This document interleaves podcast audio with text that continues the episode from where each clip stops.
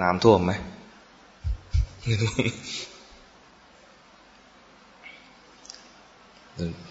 ช่วงนี้กรุงเทพฝนตก มีเพื่อนๆส่งรูปมาให้ดูว่าแถวบ้านเขาน้ำท่วมแต่กรุงเทพกับน้ำก็เป็นของคู่กัน น้องฝนกับน้องน้ำเนี่ยเป็นของคู่กันกับกรุงเทพ บรรพบุรุษของเราเลือกที่จะสร้างบ้านสร้างเมืองอยู่กับน้ำ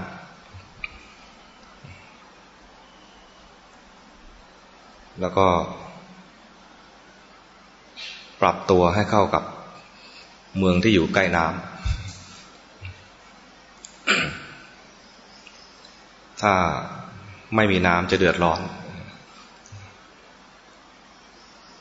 สร้างบ้านก็ ใต้ถุนสูงสูง ใช้คลอง คลองน้อยก็ขุดคลองเยอะๆ ใช้คลองเป็น เป็นทางสัญจร หันหน้าบ้านเข้าคลอง เดี๋ยวเดี๋ยวนี้ หันหลังบ้านเข้าคลอง มีถนนแล้วก็หันหน้า หันหน้าบ้านเข้าถนน หันหลังเข้าคลอง ก็เลยไม่ค่อยสนใจคลอง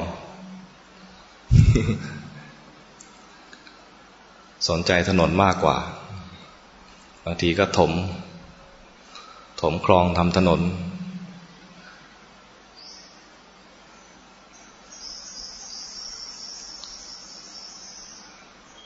ได้ข่าวว่า ขยะเยอะเลย ตามคลอง ไม่สนใจหลังบ้าน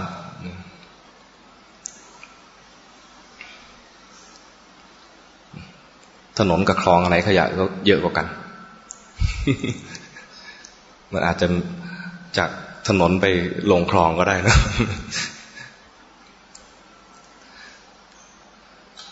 ต้องฝึกเรื่องวินัยตรงนี้ เรื่องเป็นเรื่องศีลเรื่องหนึ่งนะ เป็นศีลข้อหนึ่ง เป็นเป็นศีลระดับหนึ่ง ในการดูแลสภาพแวดล้อม เป็นการรักษากายวาจาที่จะไม่ไปเบียดเบียนธรรมชาติ ถ้าไม่ช่วยดูแล มันก็จะมีวิบาก ก็เป็นวิบากร่วมกันก็ฝนตกมาทางระบายน้ำไม่สะดวกก็ จะเกิดปัญหาน้ำท่วมขังรอการระบาย คนทำงานก็ทำงานยากขึ้น ไม่ใช่เฉพาะขยะมีพวกเศษอาหาร กลายเป็นไขมัน อุดตัน เยอะเลย ต้องแยกแยกขยะ นอกจากจะทิ้งขยะให้เป็นที่แล้วควรจะแยกขยะด้วย เผอิญเพิ่งไปยุโรป เห็นบ้านเมืองเขาสะอาด แม่น้ำลำคลองอะไร ไม่ค่อยมีขยะ ที่ว่าไม่ค่อยมีนี่คือ เริ่มมี เริ่มมีบ้าง โยมบอกว่าที่มีบ้างเนี่ย เพราะว่าเมืองที่ไปเมืองที่ไปไปอยู่เนี่ย เริ่มมี คน คนเอเชีย ไปอยู่เยอะ ก็ไปเห็นแล้วเออ เมืองเมืองที่มีคนเอเชียไปอยู่เยอะเนี่ยชักจะมีขยะเยอะ ไม่ใช่เฉพาะคนเอเชียคนคนแอฟริกาด้วย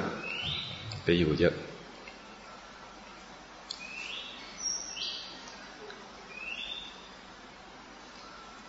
ก็กลายเป็นว่า มีการพัฒนาอีกแบบหนึ่ง พัฒนาพัฒนาแปลว่าเพิ่มขึ้น พัฒนาเนี่ยนะ เพิ่มขึ้น มีขยะพัฒนาเพิ่มขึ้น ก็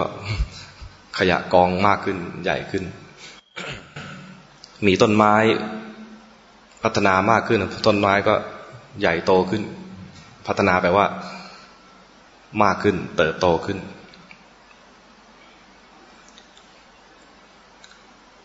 มีคำอยู่คำหนึ่งใน ในพระคาถาธรรมบท มีคำว่า โลกะวัฒโน โลกะแปลว่าโลก วัฒนะแปลว่าเจริญหรือเติบโต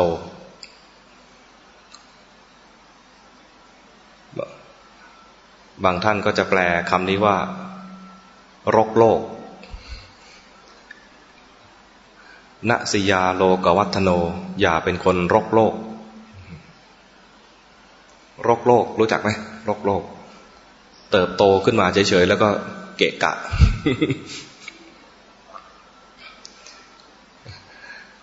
เหมือนวัชพืช รกโลก ควรเกิดมาแล้วควรจะทำให้สร้างความเจริญให้กับโลก ไม่ใช่เกิดมาแล้วเกะกะเฉยๆ เกิดมาแล้วก็โตนะโตแล้วก็ยิ่งทำอะไรได้มากขึ้น ถ้าทำดีก็ดีมากขึ้น ก็มีคนดีมากขึ้น น่ายินดี ถ้าทำไม่ดีก็มีคนไม่ดีมากขึ้น ก็น่ายินร้าย เพราะเกิดมารกโลก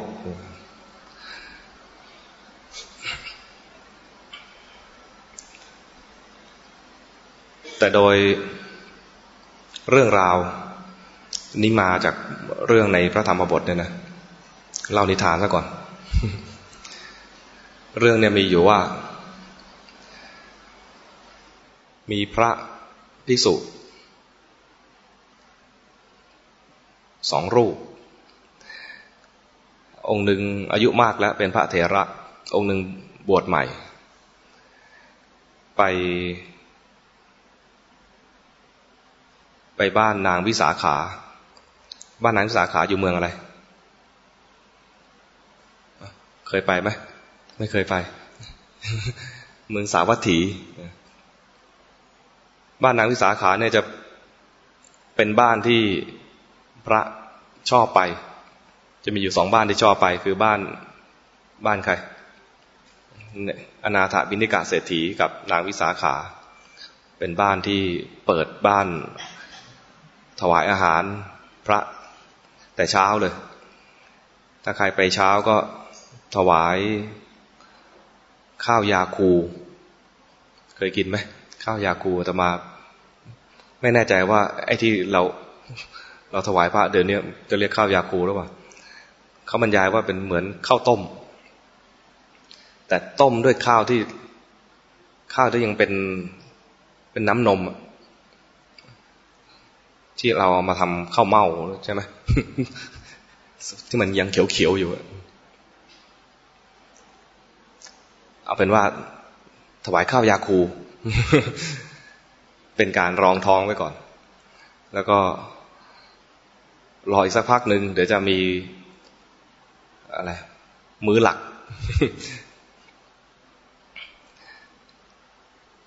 พระเถระกับพระหนุ่ม ก็เข้าไปในบ้านนามวิสาขา ก็ไปฉันข้าวยาคู ฉันแล้วพระเถระก็แยกไปอีกที่หนึ่งเพราะบ้านนางวิสาขากว้างใหญ่ก็มีเรือนหลายเรือน ก็แยกพระเถระไปนั่งอีกเรือนหนึ่ง ส่วนพระใหม่พระหนุ่มก็อยู่อีกเรือนหนึ่ง ด้วยความที่แยกกันหลายเรือนนางวิสาขาก็สอนลูกสอนหลานให้ช่วยกันดูแลพระภิกษุนางวิสาขาตอนนั้นเน่ะเป็นเป็นย่าแล้วมีหลาน หลานก็อายุสิบกว่าขวบ ก็ช่วยกันดูแล เรือนของที่เป็นพระพระพระหนุ่มเนี่ยพระบวชใหม่ ก็ให้หลานดูแล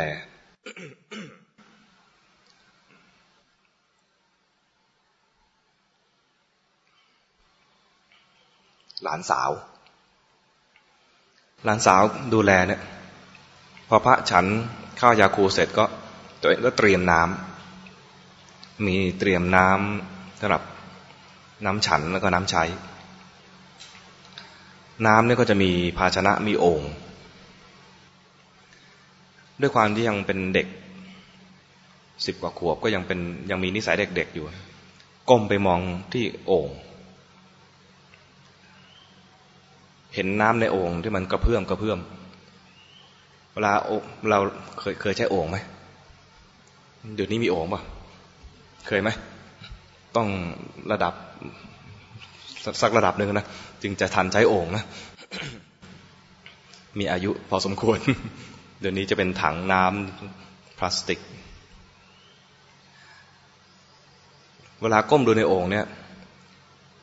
น้ำมาสะท้อนเงา น้ำสะท้อนเงา อันนี้ไอ้ความเป็นเด็ก มันไม่ใช่โงกดูเงาธรรมดา มันมีการปีนโอ่งไปดู ปีนโอ่งไปดูนะโอ่งก็กระเพื่อมโอ่งกระเพื่อมน้ำก็เลยเป็นคลื่น น้ำเป็นคลื่นก็เลยสะท้อนเงาที่มันมันไงพริ้วๆเงาหน้าตัวเองก็เลยบิดบิดเบี้ยวเบี้ยวเคยดูไหม น้ำที่มันเบี้ยวเบี้ยวเป็นคลื่นนะนะสะท้อนแล้วเงาของเราก็จะดูแปลกแปลกแปลกตาดี ชอบเห็นเงาจริง ๆ หรือเห็นเงาแปลกๆโยมชอบชอบดูของจริงหรือดูของไม่เหมือนจริง แต่นางวิสาหลานางวิสาขาเนี่ย มองเงาแล้วก็รู้สึกว่าตลก เงาหน้าตัวเองนี่ตลกก็หัวเราะ พระหนุ่มเห็นนางเเห็นหลานนางวิสาขาคนนี้ ก็ หัวเราะด้วย ประมาณว่า คงจะพอใจกับหลานสาว เห็นหลานสาวหัวเราะก็หัวเราะเอาใจ ประมาณหัวเราะด้วย แต่หลานเนี่ย คงไม่ไม่ยินดีด้วย พอพระหัวเราะมาก็หันไปมอง ประมาณว่า เกี่ยวอะไรด้วย มาหัวเราะด้วยประมาณนี้นะไม่ชอบใจ ก็เลยตวาดกลับไป ตวาดด้วยความไม่พอใจ ตวาดว่า คนหัวขาดกำลังหัวเราะ ที่ความหมายของคนหัวขาดกำลังหัวเราะคือ คนที่โกนหัวแล้วเนี่ย จริงมันมันแค่คนโกนหัว แต่ว่าเล่นคำสนักเลย คนหัวขาด คนหัวขาดกำลังหัวเราะ พระที่เพิ่งหัวเราะด้วยกับหลานนางวิสาขากำลังหัวเราะด้วยความดีใจเหมือนกับจะตีสนิทด้วยนะ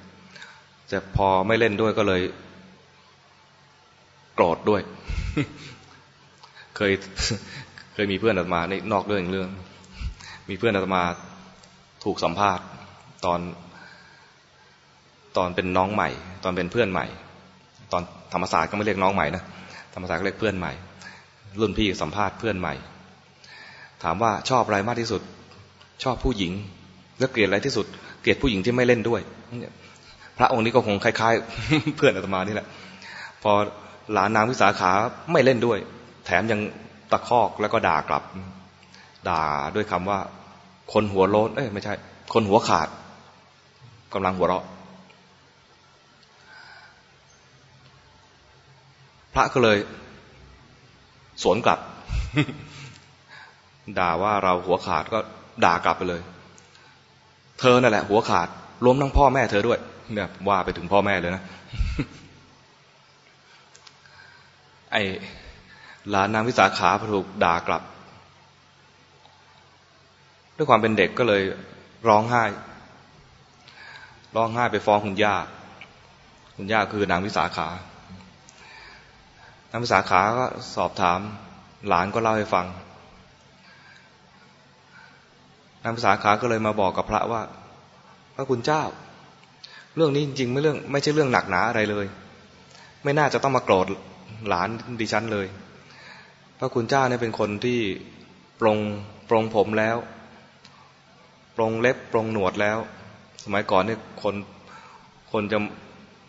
ไว้หนวดไว้เคราไว้ผมยาวๆไว้เล็บ พระคุณเจ้าเนี่ยปรงผมปรงเล็บปรงหนวดแล้ว ทิ้งเสื้อผ้าสวยๆงามๆมาใช้ผ้ากาสาวพัดผ้าบางสกุลผ้าห่อศพแล้ว ไม่น่าจะมาถือสากับเรื่องเพลงเล็ก ๆ น้อยๆไร้สาระแค่นี้ ออกบทแล้ว ออกบทแล้วไม่น่าจะถือสากับเรื่องไร้สาระเพียงแค่นี้ พูดเพียงแค่นี้ไปนะ พระก็เลยสวนกลับเลย นั่นสิ มันสมควรไหมล่ะที่หลานเธอเนะ่ะ หลานโยมเนะ่ะ จะมาว่าคนมาว่านักบวชอย่างนี้ ถือตัวอีกนะ แทนที่จะ แทนที่จะเออ มันเรื่องเล็กน้อยกลับกลายเป็นว่า ก็นั่นสิ เนี่ยบวชแล้วเนี่ย มันเหมาะเหรอที่ว่าจะมาด่าว่าเป็นคนหัวขาด โยนความผิดให้กับหลานนางวิสาขาตอบอีก นางวิสาขาก็ เอทำไงดี พระก็ไม่ยอมไอ้หลานก็ยังร้องไห้อยู่นะหลานก็ไม่ยอมพระก็ไม่ยอม เสียงดังขึ้นมาอย่างนี้ พระเถระได้ยินเขาก็เดินมา สอบถามเกิดเรื่องอะไรขึ้น ทราบเรื่องแล้วก็พระเถระก็เลยเตือนพระใหม่ว่า คุณ เราเนี่ยเป็นพวกปรงผมแล้ว ปรงหนวดปรงเล็บแล้ว นุ่งห่มผ้าบางสกุลแล้ว โบสถ์เป็นพระแล้ว ทิ้งเรือนออกมาแล้ว ไม่ควรจะมาถือสากับคำพูดเด็ก ๆ เล็ก ๆ น้อยๆเพียงแค่นี้ อย่าโกรธกันเลยประมาณอย่างนี้นะ พระใหม่ได้ยินอย่างนั้นก็เถียงเถียงพระเถระบอกถ้าเป็นภาษาไทยก็ประมาณว่าหลวงพ่อเข้าข้างโยมโยมเป็นโยมเบือถากหลวงพ่อใช่ไหมหลวงพ่อเลยเข้าข้างโยม ไม่กล้าที่จะดุด่าลูกหลานของโยมอุปถาก มาลงเอาที่พระใหม่ เห็นแก่โยม ว่ากลับอย่างนี้นะ แสดงว่าโกรธจริง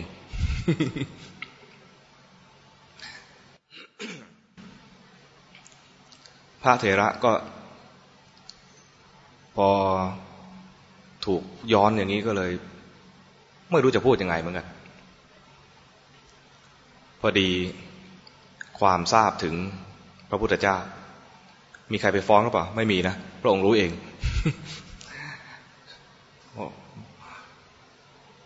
รู้แล้วว่างานนี้พระองค์ควรจะไปโปรด แต่การโปรดเนี่ยพระองค์เห็นแล้วว่า พระใหม่รูปนี้เนี่ย ขี้โกรธก็จริง แต่ถ้าสอนได้ตรงแล้วเนี่ยเขาจะสามารถบรรลุธรรมได้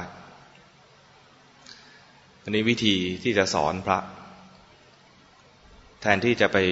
ชี้ว่าท่านผิดซะก่อนทีแรก พระพุทธเจ้าเสด็จมาก็ถามเลย เกิดอะไรขึ้น พอทราบความแล้วก็ แทนที่จะไปว่าพระนะ ไปว่านางวิสาขา บอกว่า หลานของโยม ควรหรือที่จะไปว่าพระว่าหัวขาด ถามอย่างนี้นะ ไม่ได้ไม่ได้บอกว่าผิดหรือไม่ผิดนะถามถามแค่ว่า ควรหรือที่จะไปว่าพระว่าเป็นคนหัวขาด พระหนุ่มได้ยินอย่างนี้ก็เลย ดีใจว่า โอ้เพิ่งเจอเพิ่งเจอพวกเรานี่แหละ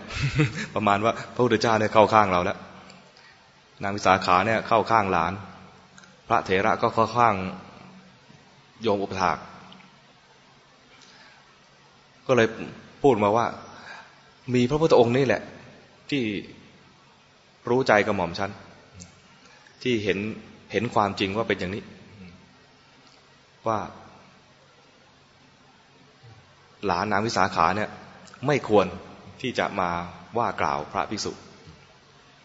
ด้วยคำรุนแรงแบบนั้น พอใจของพระหนุ่มเนี่ย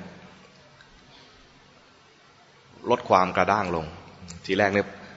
เวลาเรารู้สึกว่าเราถูกเนี่ยนะเราจะมีมีความกระด้างรู้สึกไหม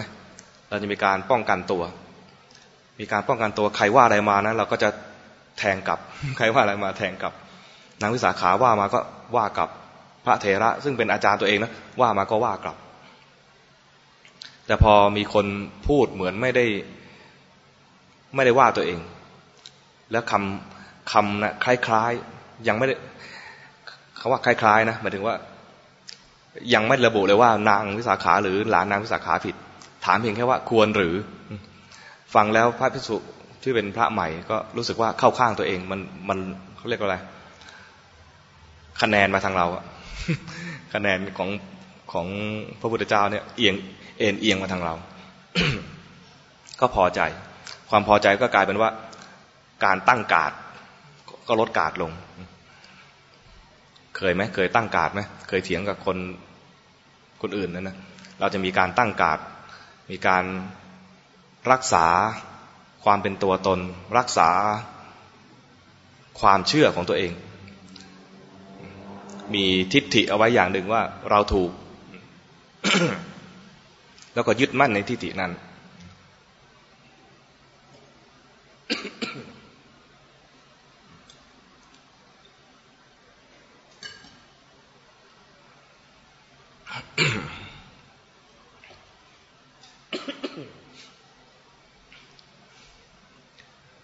พอพ ระภิกษุหนุ่มคลายความกระด้างลงแล้วนะพระพุทธเจ้าก็เลยเห็นโอกาส ก็เลยบอกว่าตรัสบอกกับพระหนุ่ม การหัวเราะ เพราะปรารบกามเป็นธรรมอันเลวแสดงว่าพระพระหนุ่มที่หัวเราะกับหลานนางสาขาเนี่ย หัวเราะเพราะปรารบกาม เข้าใจไหมปรารบกามก็คือว่า พอใจในในหลานนางวิสาขา อยากแต่ความทำความสนิทสนมด้วย อยากแต่ความรู้จักด้วย ก็เลยหัวเราะเห็นเขาหัวเราะก็หัวเราะด้วยประมาณนี้หัวเราะเพราะปรารบกามคำว่ากามในที่นี้เนี่ย ถ้าในความหมายของทางนักปฏิบัติแล้วเนี่ย ถือว่าเป็นธรรมอันเลว พระพุทธเจ้าเลยตรัสว่า การหัวเราะเพราะปรารบกามเป็นธรรมอันเลว ไม่ควร ไม่ควรทำพระก็กลับมาคิดเลย โอ้ จริง ๆ เราก็ผิดนะพระเจ้าเลยตรัสเป็นคาถาว่า ภาษาบาลีนะ หีนังทำมังนเสเวยะหีนังทำมังแปลว่าทำอันเลวนเสวยะก็คือไม่ควรเสพ เสวะก็เสพณก็คือไม่ณเสวยะ ไม่พึงเสพ ไม่พึงเสพทำอันเลวปมาเทนะนสังวเส แปลว่า ไม่ควรอยู่ร่วมหรืออยู่ ไม่ควรอยู่ร่วมกับความประมาท ประมาเทนะคือความประมาทนสังวเสคืออยู่ร่วมไม่ควรอยู่ร่วมณแปลว่าไม่ สังวเสคืออยู่ร่วม มิจฉาทิฏฐิงนเสเวยะ ไม่ไม่พึงเสพมิจฉาทิฏฐิ มิจฉาทิฏฐิคือคือ ความคิดว่ามีตัวมีตน มีเรามีเขา บาปไม่มี บุญไม่มีประมาณคิดเหมือนกับว่าเป็นอนัตตาไม่มีอะไรนะแต่จริงไม่ใช่อนัตตาเป็นว่ากลายเป็นสุญญตา สุญญตาแบบมิจฉาทิฏฐิคืออะไรก็ไม่มีไม่เป็นไร ด่าใครก็ได้ ด่าด้วยความไม่มีตัวไม่มีตนอะไรประมาณอันนี้มิจฉาทิฏฐิ อยู่ด้วยความประมาทก็คือ ประมาทว่ายังไม่แก่ยังไม่ตาย อีกนานกว่าจะตาย รอรอไว้แก่ๆค่อยปฏิบัติก็ได้ประมาณนี้นะอย่างนี้มิจฉาทิฏฐิประมาทมัวเมาในชีวิต ประมาทมัวเมาในการเวลา พอประมาทแล้วเนี่ยเวลาก็ผ่านไปเสียเวลา โดยไม่ได้ประโยชน์อะไรพระองค์จึงตรัสว่า อย่าเสพทำอันเลวทำอันเลวคือเรื่องปรารบการนี่เป็นเรื่องของของความเลวไม่พึงเป็นอยู่ด้วยความประมาท แล้วก็ไม่พึงเสพมิจฉาทิฏฐิ มิจฉาทิฏฐิขึ้นมาแล้ว ถ้ายังเลี้ยงเอาไว้ไม่รู้จักมัน มันก็เรียกว่าเสพมันอยู่คำสุดท้ายในคาถานี้ก็เรียกว่าจะมาถึงคำว่าคนโรคโรคโรคเนี่ยนะณสิยาโลกวัฒโน ไม่พึงเป็นโลกวัฒโน ไม่พึงเป็นแล้วก็ใช้คำบาลีไปก่อนนะ โลกวัฒโน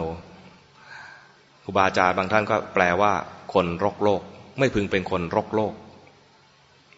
แต่คนรกโลกในภาษาไทยเนี่ยจะแปล แปลแบบ ความหมายมันรู้สึกว่า เป็นคนเลวประมาณอย่างนั้นนะเป็นคนเลวเป็นคนที่ขวางโลก เป็นคนที่ ไม่น่าคบประมาณว่าอะไรไงรกโลก ดูเหมือนเลวนะแต่ในทาง ในทางพุทธศาสนาในในคาถานี้คำว่าโลกวัฒโนเนี่ยโลกะในที่นี้หมายถึงว่าในทางโลก ในทางกาม ในทางที่จะดึงดูดให้วนเวียนอยู่ในวัฏสงสาร วัฒนะคือเจริญเจริญแต่ในแต่ในเรื่องของโลกก็คือ เหมือนกับว่าถ้าการยิ้มครั้งนั้น การหัวเราะครั้งนั้นสำเร็จขึ้นมา มีการผูกพันยินดีซึ่งกันและกันขึ้นมา ก็ไม่เห็นมีประโยชน์อะไรกับทางธรรมเลย เป็นธรรมอันเลวคือ ยังเจริญอยู่ในโลกนี่แหละ ยังวนไปวนมา วนไปวนมาอยู่ในวัฏสงสาร ถ้าแปลให้ตรงในพระคาถาธรรมบทเนี่ยในภาษาไทยน่าจะใช้คำว่า ไม่พึงเจริญในเรื่องทางโลก ไม่พึงเจริญแต่เรื่องทางโลก เรื่องทางโลกเนี่ย เพียงเมงน่าจะเป็นเพียงแค่เอาไว้อาศัย เป็นอยู่เพื่อจะมาเรียนรู้ให้เจริญทางธรรม โลกวัฒโนผู้เจริญเฉพาะทางโลก เจริญในเรื่องของกาม ซึ่งไม่เป็นที่สรรเสริญของพระพุทธองค์ ตอนไปยุโรป โยมก็บอกว่าพวกคนยุโรปนี่โดยเฉพาะที่สวิตสวิตเซอร์แลนด์ที่ไปมาเนี่ย ที่พบ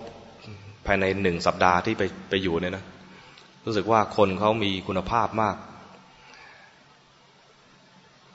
มีน้ำใจดี น้ำใจเนี่ยเห็นจากตอนที่ใช้ถนน ถ้าเห็นคนกำลังจะข้ามถนนเนี่ยนะ จอดเลย หยุดเลย ที่หยุดได้เพราะว่าเขาใช้ถนนแบบไม่ไม่ขับเร็วด้วย ป้ายบอกจำกัดความเร็วแค่ไหนก็ใช้แค่นั้น ถ้าเป็นบ้านเราเนี่ยเห็นถนนว่างๆเนี่ยนะจะใช้ความเร็วสูงๆเลย ของเขาเนี่ยถนนว่างก็จริง แต่ป้ายบอกค่อยว่าสามสิบ ก็ขับแค่สามสิบป้ายบอกสี่สิบก็ไปสี่สิบป้ายบอกห้าสิบก็ไปห้าสิบไม่เกินนี้ ตรงไหนเป็นเขตชุมชนก็จะจะมีป้ายจำกัดความเร็วสามสิบไปสามสิบข้างหน้ารถติด ป้ายบอกไปเลยตั้งแต่ก่อนก่อนจะติดเนี่ยนะบอกข้างหน้ามีรถติด ให้ลดความเร็วเหลือสี่สิบก็ลดเลย ลดเหลือสี่สิบเลย พอถึงถึงจุดที่รถติดก็มีเวลาที่จะเบรกได้พอดีพอดี เมืองมีระเบียบ ผู้คนทักทายกันดี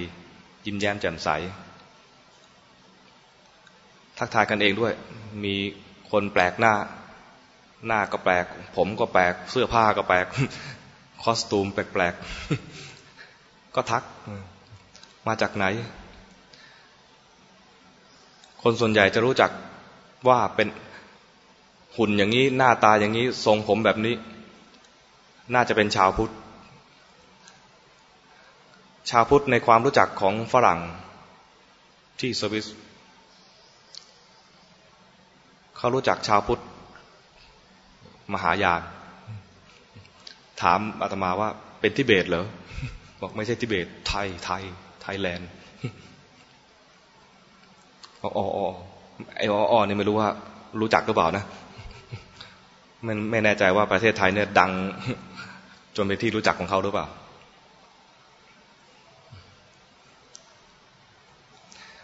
โยมไม่เห็นความเป็นระเบียบของเขา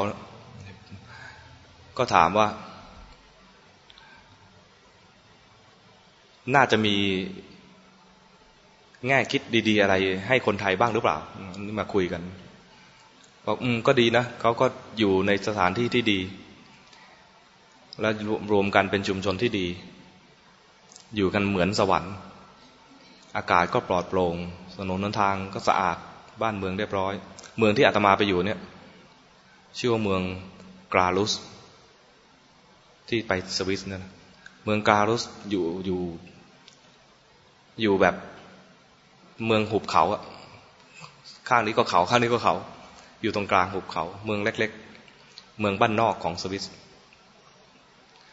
เป็นเมืองที่ไม่ไม่อนุญาตให้สร้างบ้านเรือนเพิ่มขึ้น หยุดแค่นี้ เป็นเมืองที่หยุดการเจริญเติบโตทางด้าน ด้านการขยายเมืองเลยนะไม่ไม่เอาละไม่ขยาย ราะถ้าขยายไปเนี่ยจะเสียบรรยากาศ แล้วก็เสียพื้นที่การเกษตร ต้องการกันพื้นที่เอาไว้ มองจากเครื่องบินไปเนี่ยเห็นพื้นที่เขียวๆพื้นที่เขียวๆนี่คือ ทุ่งหญ้า ทุ่งหญ้าเนี่ยเอาไว้เลี้ยงวัว ถ้าขยายเมืองไปเนี่ยทุ่งหญ้าจะน้อยลงจะไม่พอเลี้ยงวัว เพราะว่าถึงฤดูหนาวแล้วเนี่ยหญ้าจะไม่มี นั้นถึงฤดูร้อนแบบนี้ จะต้องรีบเก็บเกี่ยวหญ้า เก็บเอาไว้ เอาไว้ให้วัวกินตอนฤดูหนาว ถ้าพื้นที่มีน้อย จะเลี้ยงวัวได้น้อย ก็บอกเขาว่าบอกกับโยมที่ถามบอกว่า ก็ดูดีนะที่นี่เหมือนสวรรค์ เหมือนสวรรค์ โยมที่เป็นคนไทยที่ไปอยู่แถวๆนั้น ก็เหมือนได้ขึ้นสวรรค์ ได้มีสามีเป็นฝรั่งดีๆ ฝรั่งแบบมีรายได้ดีด้วย ไม่ต้องทำอะไร อยากไปไหม อยากเป็น อยากเป็นอะไร นางฟ้าที่นั่นหรือเปล่าก็ดูดีเหมือนกัน ดูสบายดี แต่ถ้าถามอันนี้ ถ้าถามใจตมาลึกๆนะถ้าตอบใหม่ตอนนี้ก็คือว่า ถ้าเทียบระหว่างให้ไปอยู่ที่นั่นกับอยู่ที่นี่นะ อยู่ที่นี่ ที่นั่นดูเหมือนดี แต่ว่า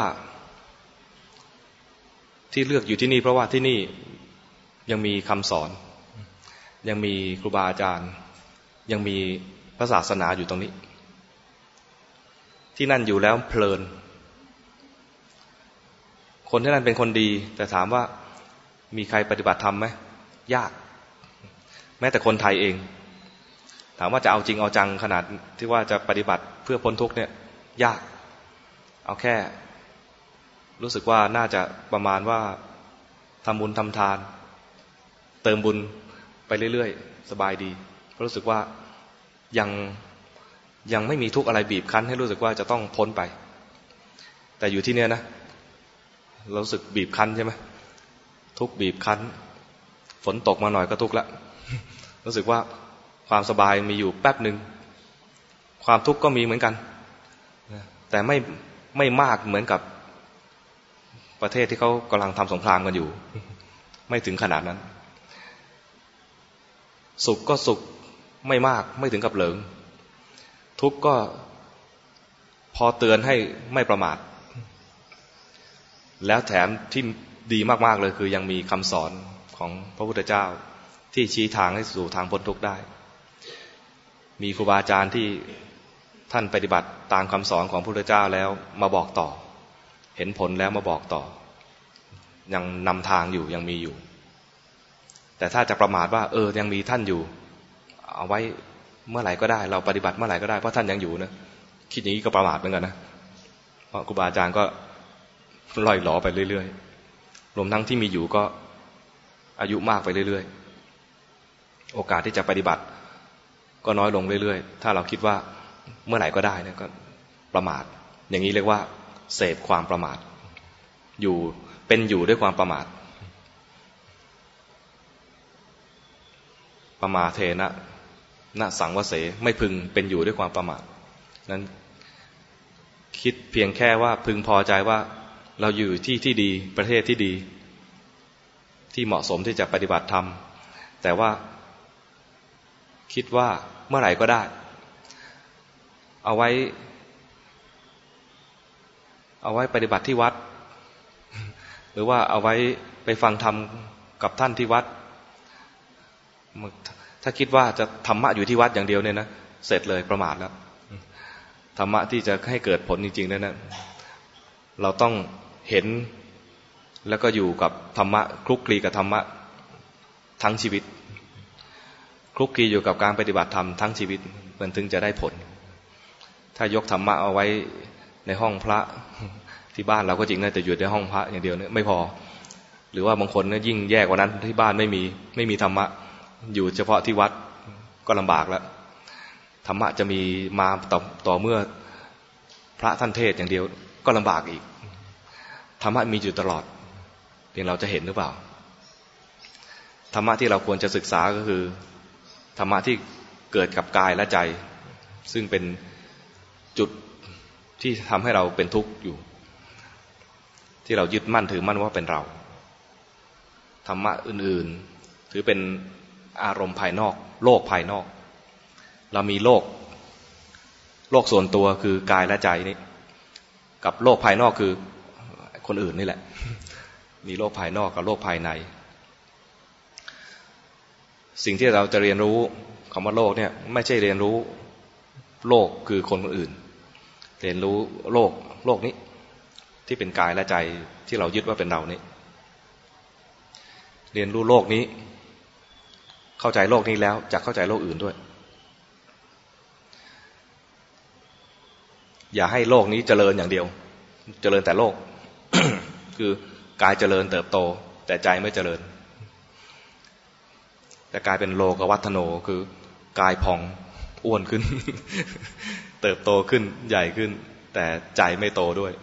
ธรรมะไม่โตด้วย ปัญญาไม่โตด้วย เวลาที่เห็นร่างกายเจริญเติบโต เจริญเติบโตเนี่ยเจริญไปเรื่อยๆเนี่ยนะมัน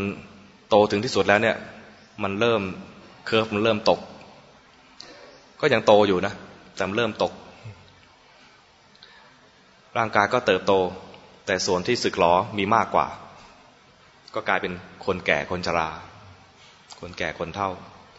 คนแก่คนเท่าก็ยังมีประโยชน์ยังมีประโยชน์กับโลก ไม่รกโลก ถ้าเขามีธรรมะ มียังมีประโยชน์ต่อโลก ไม่รกโลกนั้นใช้เวลาแห่งความเป็นคน ให้เป็นประโยชน์เนี่ย จะได้ไม่เป็นคนรกโลก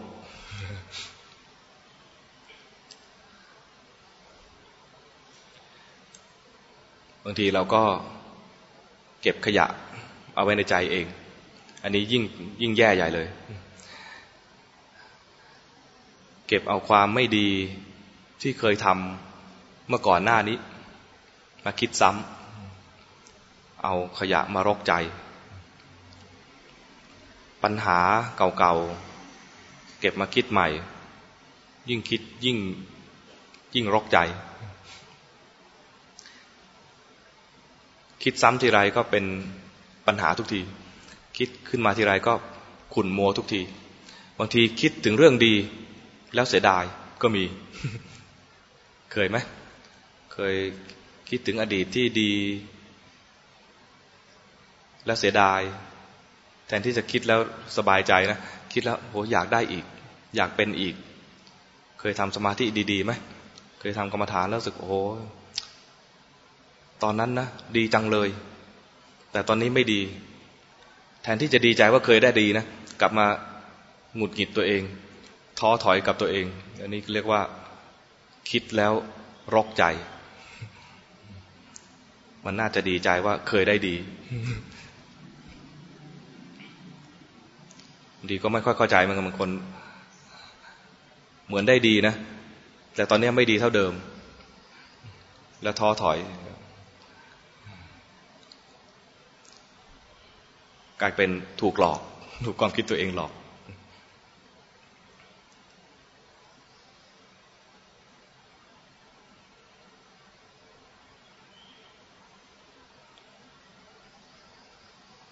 เรื่องเยอะไปหมดเลย ไปไปคราวนี้เรื่องเยอะ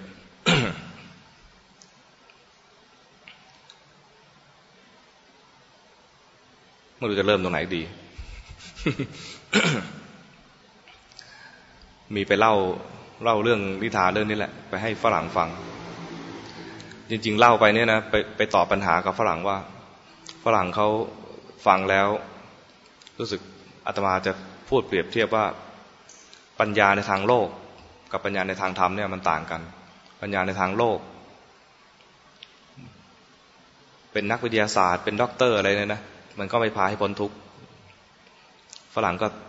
สงสัยว่าอ้าวเป็นนักวิทยาศาสตร์เป็นด็อกเตอร์เนี่ยไม่ดีเหรอมันก็ดีอธิบายเขาฟังตัวนี้นะแล้วก็ยกยกนิทานเรื่องนี้เขาฟังขึ้นมา คือมันก็ดี แต่มันไม่พ้นทุกข์เป็นนักวิทยาศาสตร์บางทีก็ นักวิทยาศาสตร์ที่ดีก็มีนักวิทยาศาสตร์ที่คิดค้นทำให้เราได้มีวัตถุมีข้าวของเครื่องใช้ มีเทคโนโลยีอะไรขึ้นมา อย่างวันนี้ถ้าไม่มีไมโครโฟนอาตมาพูดไปเนี่ยให้มันได้ยินทั่วๆห้อง ทั่วๆศาลานี้ก็ลำบาก ก็อาศัยว่ามี วิทยาศาสตร์และเทคโนโลยีที่มันพัฒนาขึ้นมา ก็ได้ประโยชน์ แต่ก็ไม่พอ ถ้าเอาประโยชน์จากการมีไมโครโฟนไปใช้อย่างอื่น ก็ก็มีประโยชน์อยู่ดีนะ แต่ถ้าให้มันมีมากขึ้นก็คือว่าเอามาให้มันเป็นประโยชน์ในการพัฒนาจิตใจด้วยยิ่งดีมากเลย สิ่งที่เราน่าจะพัฒนามากขึ้นจริง ๆ ก็คือว่า ทำความเข้าใจโลกนี้ แล้วเกิดมีปัญญาพ้นทุกข์ไปได้เนี่ยเป็นเป็นสิ่งที่เราควรจะพัฒนาให้ได้ในชีวิตนี้ ไม่ใช่พัฒนาเพียงแค่ รูปธรรม วัตถุสิ่งของ หรือเงินในบัญชีธนาคารตัวเลขอย่างนี้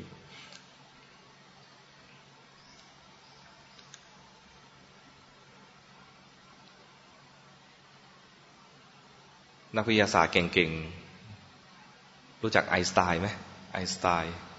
ไอน์สไตน์เนี่ยเป็นนักวิทยาศาสตร์ที่คนยกย่องทั่วโลก ไอน์สไตน์เคยบอกว่า ถ้าจะวัดความสามารถของปลาด้วยการปีนต้นไม้ป ลาจะสอบตก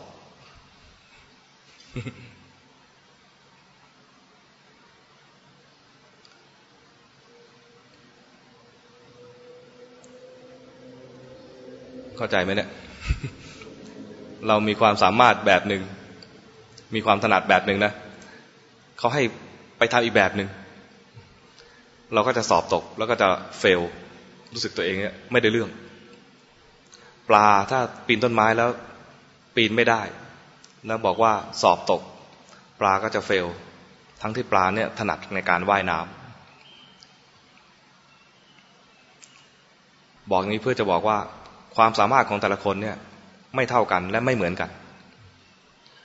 บางคนถนัดอย่างนั้นบางคนถนัดอย่างนี้ เขาเองเป็นนักวิทยาศาสตร์ นี่อาตมาอธิบายเองนะ เขาเองเนี่ยเป็นนักวิทยาศาสตร์ มีความถนัดด้านนี้ สร้างประโยชน์กับโลกในด้านนี้ คนอื่นอาจจะถัดอย่างอื่นก็ได้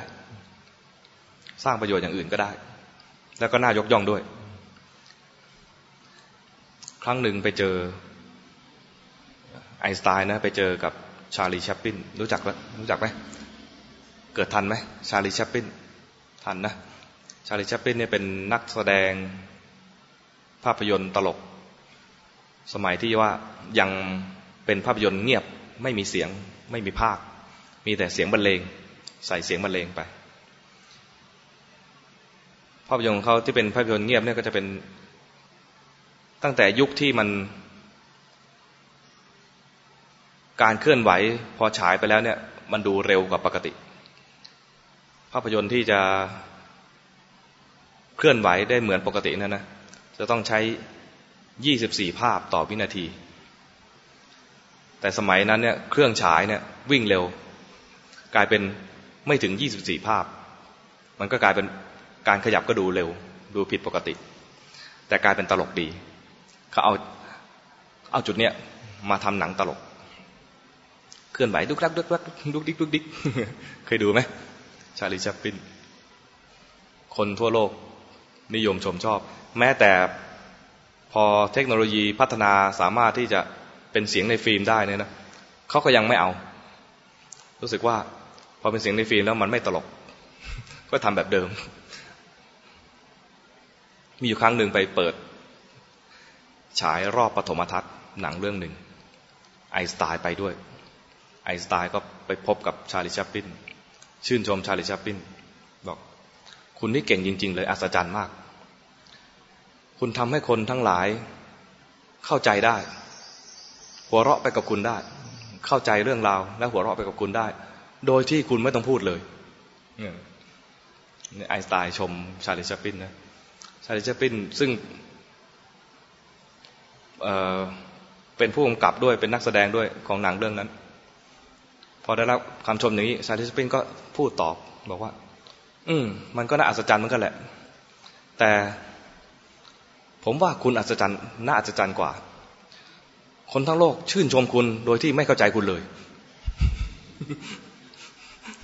คุณพูดอะไรมาไม่มีใครเข้าใจเลย แต่ชื่นชมคุณหมดเลย นี่อัจฉริยะเหมือนกันนะชาลิชปินนี่สามารถมีปฏิภาณในการโต้ตอบ หนังนี่หนังใบนะ แต่พอพูดนี่ก็พูดแสดงถึงปัญญา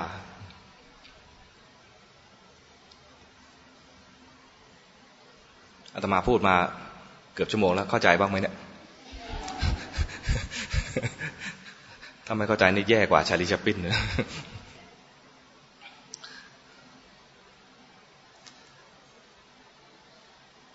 ที่พูดถึงว่าวัดความสามารถของปลาด้วยการปีนต้นไม้ มันเปรียบเทียบตัวเอง ว่าไอน์สไตน์พูดเรื่องนี้ขึ้นมาเนี่ยเออใช่เลย เหมือนเรา เมื่อก่อนเนี่ยนะ เราเรานึกถึงอาตมาเองนะเราเนี่ยเคยวัดความสามารถตัวเองด้วยการทำฌาน ตลกมากทำไม่ได้ ตลกมากเนี่ยคือมาคิดได้ทีหลังนะตอนนั้นนะเศร้าใจมากเลยทำไม่ได้ทำไม่ได้เพราะอะไรทำผิดจริตทำผิดจริต จริตของเราควรจะว่ายน้ำแบบปลา เป็นปลาว่ายน้ำก็ว่ายน้ำไป ไม่ควรจะไปวัดตัวเองด้วยการปีนต้นไม้ นั่นลิง จริงๆอาตมาเป็นลิงนะควรจะวัดความสามารถลิงด้วยการว่ายน้ำก็สู้ปลาไม่ได้ สู้ไอ้เคไม่ได้ เมื่อก่อนวัดความสามารถตัวเองผิดผิดทาง ผิดจริตตัวเอง มีความสามารถในการคิดคิดนึก มีความสามารถในการคิดเนี่ยไม่ใช่ว่าคิดดีนะ ไม่ใช่ว่าคิดดีตลอด คิดดีก็มีคิดคิดร้ายก็มีคิดทางกิเลส คิดราคะโทสะโมหะ คิดครบหมดเลย คิดฟุ้งซ่านความสามารถด้านนี้เยอะ ซึ่งถ้าใช้ความสามารถด้านนี้ให้ตรงกับจริต พัฒนาตัวเองให้ตรงกับจริต ก็จะไปได้ดี คนฟุ้งซ่านจะพัฒนาให้เกิดฌานต้องใช้เวลานาน ชาตินี้ไม่พอถามว่าถ ถามว่าทำได้ไหมทำได้เหมือนกัน แต่ชาตินี้อาจจะไม่พอ ถ้าตั้งใจว่าจะต้องทำให้ได้นะคงต้องเกิดอีกหลายชาติ แล้วก็เมื่อไหร่จะสำเร็จก็ไม่รู้เพราะชาติหน้าไม่รู้จะเจอครูบาอาจารย์หรือเปล่า ชาตินี้ สมมติว่า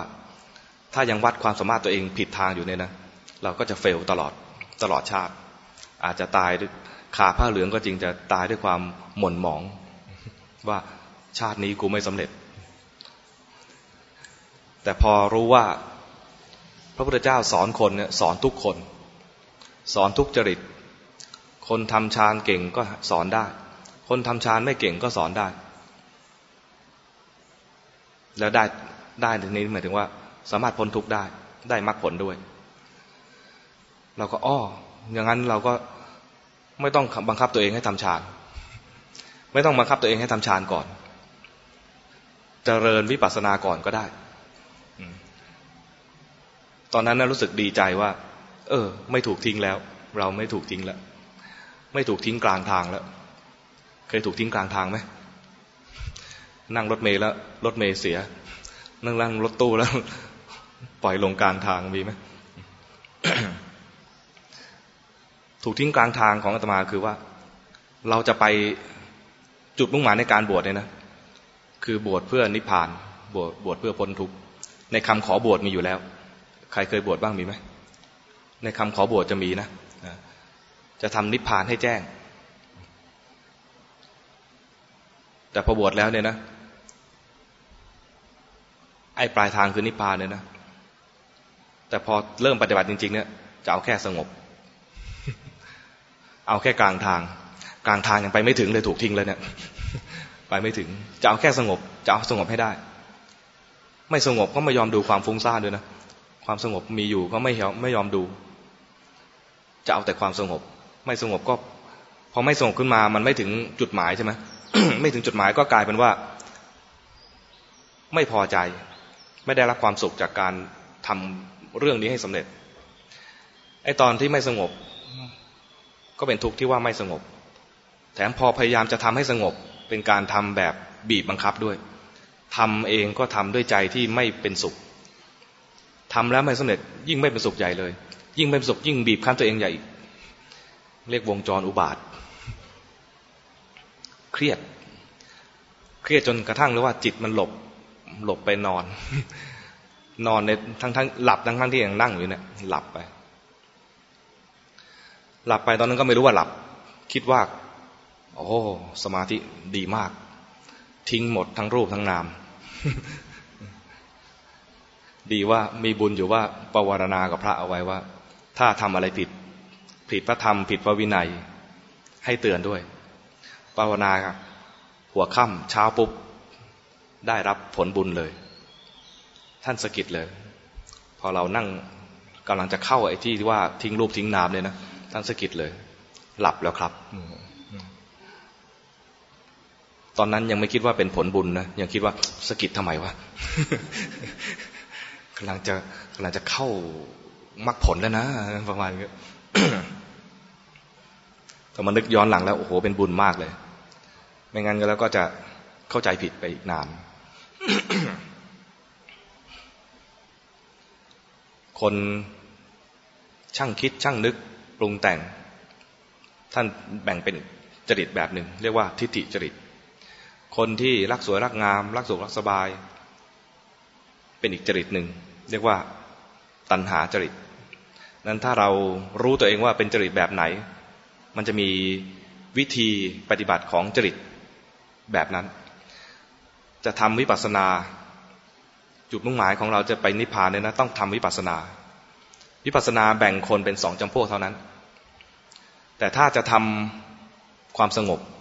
คือสมถะ แบ่งคนเป็นหกประเภท แบ่งคนเป็นหกหกประเภท แยกตัวเองให้ออกว่าอยู่ประเภทไหน แล้วทำสมถะตามจริตของตัวเอง แล้วจะได้สมถะนี่คนสำหรับคนที่เป็นสมถะญาณิก ไปเรียนเรื่องทำสมถะก่อน ให้สำเร็จสมถะ แบ่งมีราคะจริตโทสะจริตโมหะจริตวิตกจริตศรัทธาจริตพุทธิจริต แล้วไปทำสมถะตามจริตของตัวเอง ให้ได้ก่อนหกจริตเนี่ยธรรมายกออกออก เพราะ ไม่ใช่ศรัทธาไม่ใช่จริตที่ทำสมถะก่อนเพราะนั้นเหลือจริตสองอย่างสำหรับวิปัสสนาทำวิปัสสนา จะทำวิปัสสนาก่อน ก็ต้องแบ่งแยกตัวเองให้ได้ว่า เราอยู่จริตแบบไหน เราเป็นอะไรตัณหาจริตหรือเปล่าหรือว่าเป็นทิฏฐิจริต ถ้าตัณหาจริตนะทำฌานแล้วก็ไปพิจารณากายกับเวทนา ยกออก ไม่ใช่ว่าไม่ดี แต่เราไม่ได้ ที่เลือกได้ง่าย เพราะว่าลองทำมาแล้วไม่สำเร็จ เราเป็นพวกทิฏฐิจริต เรานี่คืออาตมาอาตมาเป็นพวกที่ติจริตนั้นที่จะทำก็คือเจริญวิปัสสนาไปเลย ดูจิต จิตขณะนี้มันฟุ้งซ่านรู้ว่าฟุ้งซ่านจิตขณะนี้มีกิเลสอะไร รู้ทันกิเลสที่เกิดขึ้น ซึ่งเหมาะมาก ไม่ยากถ้าทำได้ตรงจริต เหมาะมากเพราะอะไร ถ้าเราทำทำสมาธิได้ทำฌานได้ ในขณะที่มีสมาธิที่มีฌานไม่มีกิเลสให้ดู จะไม่ดูราคะโทสะโมหะ ไม่มี เคยคุยกับคนที่ทำฌานเก่งๆทำสมาธิเก่งๆ ให้ดูจิตให้ดูราคะโทสะโมหะ เขาไม่เข้าใจ ดูอะไร ดูทำไม ไม่เข้าใจนะ ไม่เห็นคุยแต่เรื่องนิมิต ก็จะคุยแต่เรื่องนิมิต เห็นโน่นเห็นนี่ บังคับจิตให้ไปทางโน้นทางนี้ทำได้ ให้จิตไปสว่าง ให้จิตนี้สว่าง บังคับจิตคนอื่นให้สว่างได้ อย่างนี้ได้ด้วยนะเก่งขนาดนั้นนะถาม ถามว่าเจริญวิปัสสนาเป็นไหมเป็นยังไง ไม่เข้าใจ ดูอธิจังทุกขังหน้าตาเป็นไหมดูทำไม ดูทำไม ไม่เข้าใจ ผมบังคับได้ บังคับให้สว่างได้ บังคับอย่างนี้อย่างนี้ได้ ไม่เห็นอนัตตา ไม่เห็นอนิจจัง ไม่เห็นทุกขัง เห็นแต่นิมิต เห็นแต่ปรากฏการของสมาธินั่นก็เป็นอีกแบบหนึ่ง แต่คนที่ทำไม่ได้ จะเห็นง่าย ๆเลยว่า พอมีราคะขึ้นมารู้ทันราคะ ราคะดับเลย พอมีโทสะขึ้นมารู้ทันโทสะโทสะดับเลย มีฟุ้งซ่านขึ้นมารู้ทันฟุ้งซ่านฟุ้งซ่านดับเลย มันเห็นชัดๆเลยว่า สิ่งเหล่านี้ที่เห็นไปเนี่ย มันแสดงความจริงทันที ว่ามีเกิดขึ้นมาแล้วก็ดับไป มีเกิดขึ้นมาแล้วก็ดับไป แม้แต่ไอ้ตัวรู้เนี่ยก็ดับด้วย มันง่ายนะ ถ้าทำได้ตรงจริตแล้วก็ใจยอม ใจต้องยอมด้วยนะ ยอมยอมว่าไม่ทำแล้ว ไม่หวังแล้วว่าจะเอาความสงบไม่หวังว่าจะเอาเอาอะไร เอาฌาน ใจยอม ยอมที่จะไม่เอา ดู ดูในแนวทางที่ตัวเองควรจะไป คือดูกิเลส อดูอย่างนี้นะ สมาธิดีขึ้น แปลก สมาธิที่เคยแบบต้องเครียดมากจึงจะได้ แล้วคิดว่าได้เนี่ยนะแล้วได้แบบสมาธิแบบหลับเนี่ยนะแล้วหลับด้วยความเครียด กลายเป็นว่าสมาธิที่ได้ขึ้นมาเนี่ย เป็นสมาธิที่ดีและถูกต้องด้วย เป็นสมาธิที่เรียกว่าจิตตั้งมั่น ไม่ใช่ไปเพ่งแช่อยู่ที่ที่ใดที่หนึ่ง เป็นสมาธิที่จะเกื้อหนุนให้เกิดวิปัสสนา สูงขึ้น ได้เกิดมรรคผล สมาธิที่เรียกว่าจิตตั้งมั่นเนี่ย สมาธิตัวนี้ มันจะได้มาจากที่ว่าเห็นความไม่ตั้งมั่นของจิต ตอนที่จิตไปเผลอดูคนนู้นคนนี้ จิตเผลอไปฟังเสียงนั้นเสียงนี้ ตอนที่จิตเผลอไปดูไปฟังเนี่ย จิตเคลื่อน ตอนเคลื่อนไปถ้ารู้ทันความเคลื่อน จิตขณะนั้นตอนที่รู้ทันนะตั้งมั่นพอดี โดยที่ไม่ตั้งใจ ตอนที่มีสติเห็นสภาวะ ตอนเห็นสภาวะ ถ้าใจยอมดูเห็นสภาวะ มันจะเห็นสภาวะแบบเป็นสิ่งสิ่งหนึ่งที่ถูกดูอยู่ ตัวผู้รู้จะเกิดขึ้นเองโดยอัตโนมัติ ไม่ได้คิดว่าจะต้องทำจิตผู้รู้ขึ้นมานะ แต่เห็นว่ามีสิ่งสิ่งหนึ่งถูกรู้อยู่ ตัวผู้รู้ก็เกิดขึ้นโดยอัตโนมัติ เพราะมันคู่กัน เวลาทำครูบาอาจารย์จึงบอกว่า ให้ดูกิเลส ดูราคะโทสะโมหะฟุ้งซ่านหดหูไม่ใช่ไปสร้างตัวผู้รู้ขึ้นมาเนี่ยนะวิธีนะวิธีทำเนี่ยไม่ใช่ไปสร้างตัวผู้รู้ขึ้นมา แค่เห็นราคะโทสะโมหะ ผู้รู้ก็เกิดขึ้นเอง เวลาจะให้จิตตั้งมั่น ไม่ใช่สร้างจิตตั้งมั่นขึ้นมา เห็นจิตไหล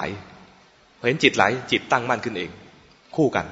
มันเป็นของที่มาเกิดมาพร้อมกัน เห็นสิ่งนี้แล้วได้สิ่งนี้ เห็นสิ่งนี้แล้วได้สิ่งนี้ดังนั้นคนที่ทำสมาธิยังไม่ได้ ไม่ต้องตกใจ ดูสิ่งที่มันไม่มีดูสิ่งที่มันขัดขวางสมาธิเรานี่แหละ ที่เราไม่มีสมาธิขึ้นมาเพราะมีกิเลสอย่างนั้นอย่างนี้ มีความฟุ้งซ่านเห็นความฟุ้งซ่านความฟุ้งซ่านแสดงความจริงให้ดู บางทีได้ทั้งสติและสมาธิพร้อมกันไปเลย ได้จิตตั้งมั่น เห็นจิตไหลไปหา สิ่งที่อยากไปดู เห็นจิตไหลได้ตั้งมั่นแล้ว เห็นเลยว่าจิตมันไหลเอง นี่ก็ได้ปัญญาทันที ไม่ต้องไม่ต้องไต่ระดับ ว่าทำสมาธิ เออขออภัยทำสติสักสามเดือนแล้วค่อยได้จิตตั้งมั่น จิตตั้งมั่นอีกสามเดือนค่อยได้ปัญญา ไม่ใช่อย่างนั้นนะมันได้เลย ถ้าใจยอมนะยอมยอมดู มีพระบวชใหม่รูปหนึ่ง ครูบาอาจารย์ให้ทำอะไรก็ทำเลย ไม่สงสัยใจนักเลงด้วยทำเดือนเดียวเนี่ย โอ้ก้าวหน้ากว่าพระบวชเก่าๆในวัดตั้งหลายองค์ จนครูบาอาจารย์ชม เสียดายว่าบวชแค่เดือนเดียวถ้าบวชนานกว่านี้น่าจะมีอะไรมาเล่าให้ให้ฟังมากกว่านี้ แต่ว่ามันไม่จำกัดเวลาเป็นอาการลิโก ถ้าทำได้ได้ผลเลย ถ้าทำได้ตรงได้ผลทันที ถ้าทำแล้วสงสัย เช่น ไอ้ที่เห็นอยู่เนี่ยใช่หรือเปล่า ไอ้รู้ที่รู้สึกอยู่นี่ใช่รู้สึกหรือเปล่า แทนที่จะรู้สึกซะแทนที่จะรู้ทันอีกทีว่ามันสงสัย ไม่ยอมรู้นะ รู้แต่ว่าคำถามนี้ขึ้นมาแล้วอยากจะหาคำตอบให้ได้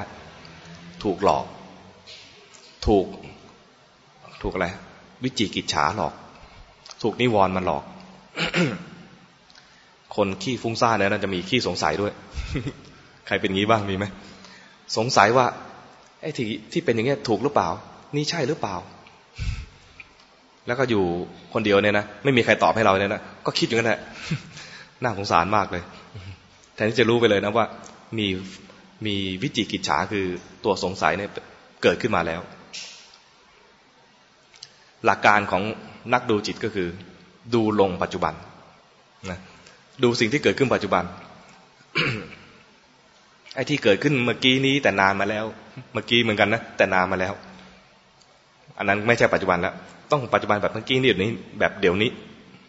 เกิดขึ้นตอนนี้เลยเนี่ย มันคืออะไร ดูไปเลยแบบ เมื่อกี้แบบทันทีทันใด ปัจจุบันในทางดูจิตเนี่ยหมายถึงว่าปัจจุบันแบบต่อเนื่อง ตอนมีกิเลสจริง ๆ เนี่ยยังดูไม่ได้ แต่กิเลสเกิดแล้วก็ดับ จิตเนี่ยเกิดขึ้นมาแล้วก็ดับเกิดขึ้นมาแล้วก็ดับ ขณะที่มีกิเลสจริง ๆ เนี่ย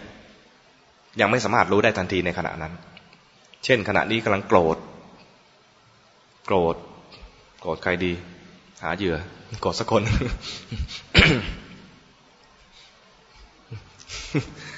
โกรธคนหนึ่งอยู่ โกรธใครดีโกรธผู้ว่า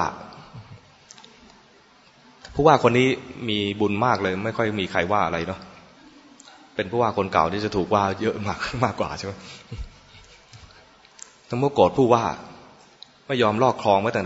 เดือนมกราสมมติโกรธนั่นนะกำลังโกรธผู้ว่าอยู่เนี่ย ขณะที่โกรธมีผู้ว่าเป็นอารมณ์ แต่โกรธเนี่ยจิตขณะโกรธผู้ว่าเนี่ยจิตมีผู้ว่าเป็นอารมณ์ และจิตก็เกิดดับอยู่เสมอ ถ้าคิดถึงผู้ว่าใหม่ จิตดวงใหม่คิดถึงผู้ว่าใหม่ก็ยังยังโกรธอยู่ อาจจะโกรธมากขึ้นด้วย เพราะยิ่งคิดยิ่งทวีทวีความเข้มข้น แต่ขณะที่จิตนึกถึงผู้ว่าและโกรธแล้วดับไป จิตดวงใหม่แทนที่จะนึกถึงผู้ว่า นึกถึงว่าคิดไม่ใช่คิด รู้สึกเอาว่า เมื่อกี้นี้เกิดอะไรขึ้นกับจิต จะเห็นแล้วว่ามีความโกรธเกิดขึ้น ความโกรธในจิตเมื่อกี้เนี่ย เป็นความโกรธที่มีในจิตเมื่อกี้นี้จริง ๆ เป็นความจริงที่เกิดขึ้นจริง ๆ เมื่อกี้นี้พอเห็นปุ๊บสิ่งที่ว่าเป็นความโกรธเนี่ยที่เห็นอยู่เนี่ยนะจะแสดงความจริงทันที คือความในขณะในขณะที่เห็นความโกรธตอนที่เห็นอยู่เนี่ยจิตดวงเนี่ยที่เห็นเนี่ยไม่ไม่โกรธ ความโกรธดับไปแล้วพอเห็นปุ๊บอันนี้ไม่ไม่ใช่ว่ามีโกรธละจิตขณะที่เห็นเนี่ยกลายเป็นว่าจิตผู้รู้ขึ้นมา มีความโกรธถูกรู้มีผู้รู้ขึ้นมา เพียงแค่เห็นความโกรธนะ เห็นเฉยๆแค่นี้เองทำทำใจยอมรับแค่ว่ามันมีจริงอยู่จริง ๆ มีความโกรธอยู่จริงๆเมื่อกี้นี้ แค่เนี้ยนะเห็นแค่เนี้ยมีจิตผู้รู้ขึ้นมาล้วแค่เห็นความโกรธเป็นสิ่งสิ่งหนึ่งที่ถูกรู้ และความโกรธก็แสดงความจริงว่ามันดับไปแล้วด้วย ที่เห็นอยู่เนี่ยดับไปแล้ว จิตขณะที่เห็นเนี่ยเป็นผู้รู้ แล้วเดี๋ยวก็หลงต่อ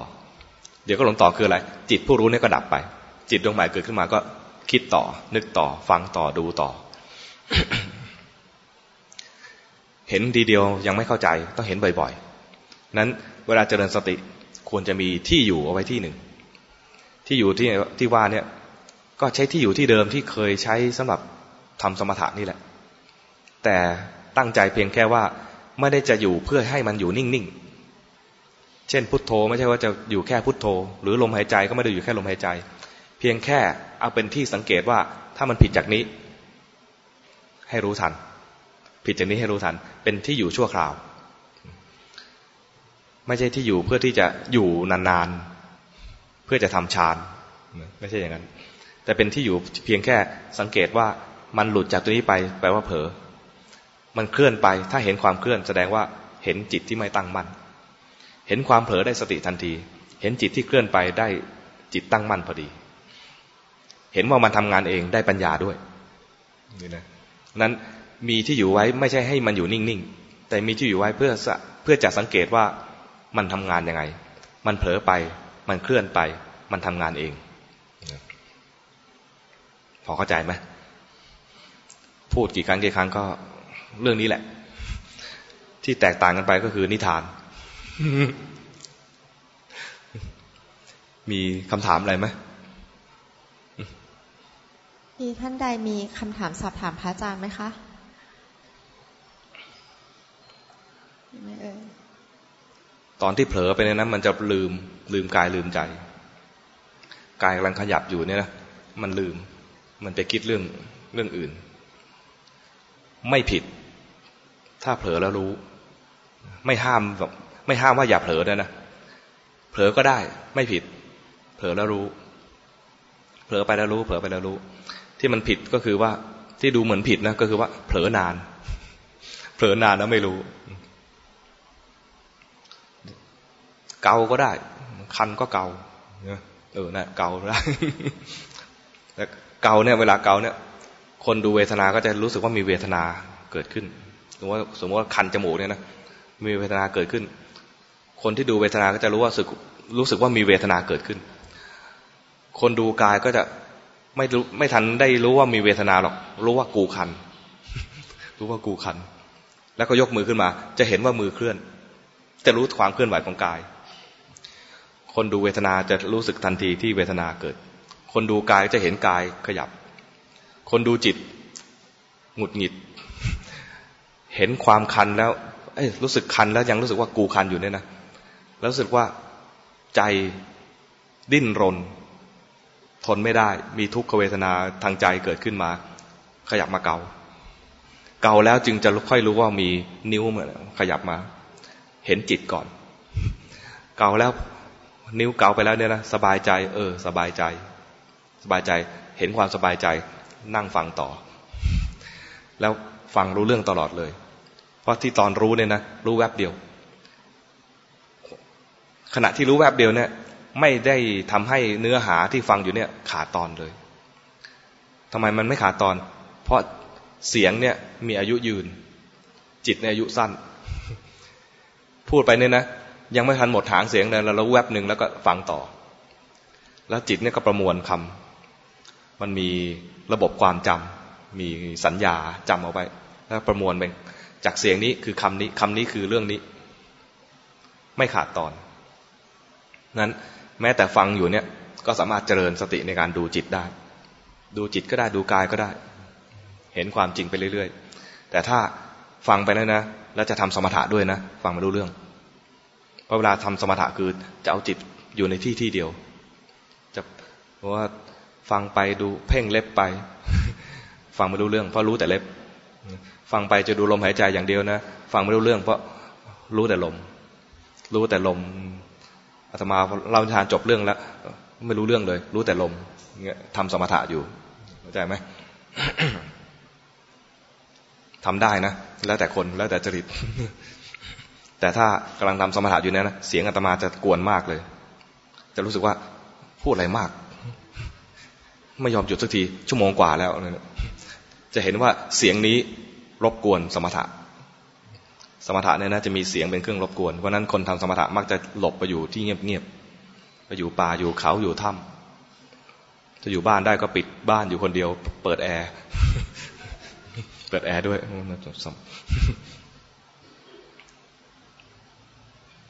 แต่คนที่ทำสมถะไม่ได้นะ เจริญภาวนาวิปัสสนาด้วยการดูจิตเนี่ยนะ อยู่ในที่มีเสียงก็อยู่ได้ เสียงดีน่าพอใจรู้ทันความพอใจ เสียงไม่น่าพอใจก็รู้ทันความไม่พอใจ รู้เสียงด้วยนะ แต่ตอนรู้เสียงนั้นไม่รู้จิต แต่อาศัยมีเสียงเข้ามาทำให้จิตเปลี่ยน จิตเปลี่ยนรู้ทันจิต ไม่ใช่รู้แค่อารมณ์ เสียงนี่เป็นอารมณ์นะรูปเสียงกลิ่นรสนี่เป็นอารมณ์ รู้แต่อารมณ์ไม่พอ ต้องรู้ที่จิตด้วย แล้วก็ไม่ไปบังคับอารมณ์ และไม่บังคับจิต แต่รู้ความเปลี่ยนไปของจิตที่มันเวลากระทบอารมณ์แล้วมีความเปลี่ยนแปลง อย่างนี้จึงจะเข้าใจว่าเกิดดับแล้วบังคับไม่ได้ แต่คิดจะเปลี่ยน เช่น คนนี้ไม่ดีเลย อยากจะเปลี่ยนคนนี้นะเรียกว่าจะไปเปลี่ยนอารมณ์คนนี้มันเลวต้องจัดการกำจัดออกไปนั่นเนี่ยจะไปเปลี่ยนอารมณ์ เราไม่เปลี่ยนอารมณ์แบบนั้น เราอารมณ์ก็อารมณ์เดิมนั่นแหละ แต่จิตที่เปลี่ยนไปรู้ทันจิต พอจิตเปลี่ยนไปเปลี่ยนแปลงรู้ทันจิตแล้วเนี่ยนะมันจะเกิดความเข้าใจว่ามันทำงานเอง จิตนี่เป็นไปเองทำงานเอง เราต้องการเข้าใจว่ามันเป็นอนิจจังทุกขังอนัตตา ไม่ใช่ว่าเข้าใจว่ากูเก่ง สามารถเปลี่ยนก็ได้ หรือว่ามันเลวควรจะเปลี่ยนอะไรเงี้ยนะไม่ใช่อย่างนั้นนะแต่รู้ว่าจิตนี่เปลี่ยนแปลงอยู่เรื่อย ทันทีที่มันกระทบโลกไปเนี่ยนะเจอโลกที่น่าพอใจ อาจจะพอใจสำหรับเราก็ได้คนอื่นไม่พอใจก็ได้ แต่ใจเราเราเนี่ยเปลี่ยน เจอคนคนเดียวกัน คนนี้เราเจอแล้วพอใจ คนนู้นมาเจอคนนี้ คนนู้นอาจจะไม่พอใจก็ได้ แต่ใจแล้วพอใจเนี่ยเป็นความจริง ให้ดูความจริงอันนี้ ไม่ใช่ไปดู หรือว่าไปบังคับคนอื่นให้พอใจเหมือนกับเรา ตกลงมีคำถามไหมท่านใดถามไหมคะ มีท่านใดมีคำถามไหมคะ ยกมือได้เลยค่ะ เดี๋ยวให้ทางเจ้าหน้าที่ของบ้านสิสบายเดินถือไม้ไปให้ได้ค่ะ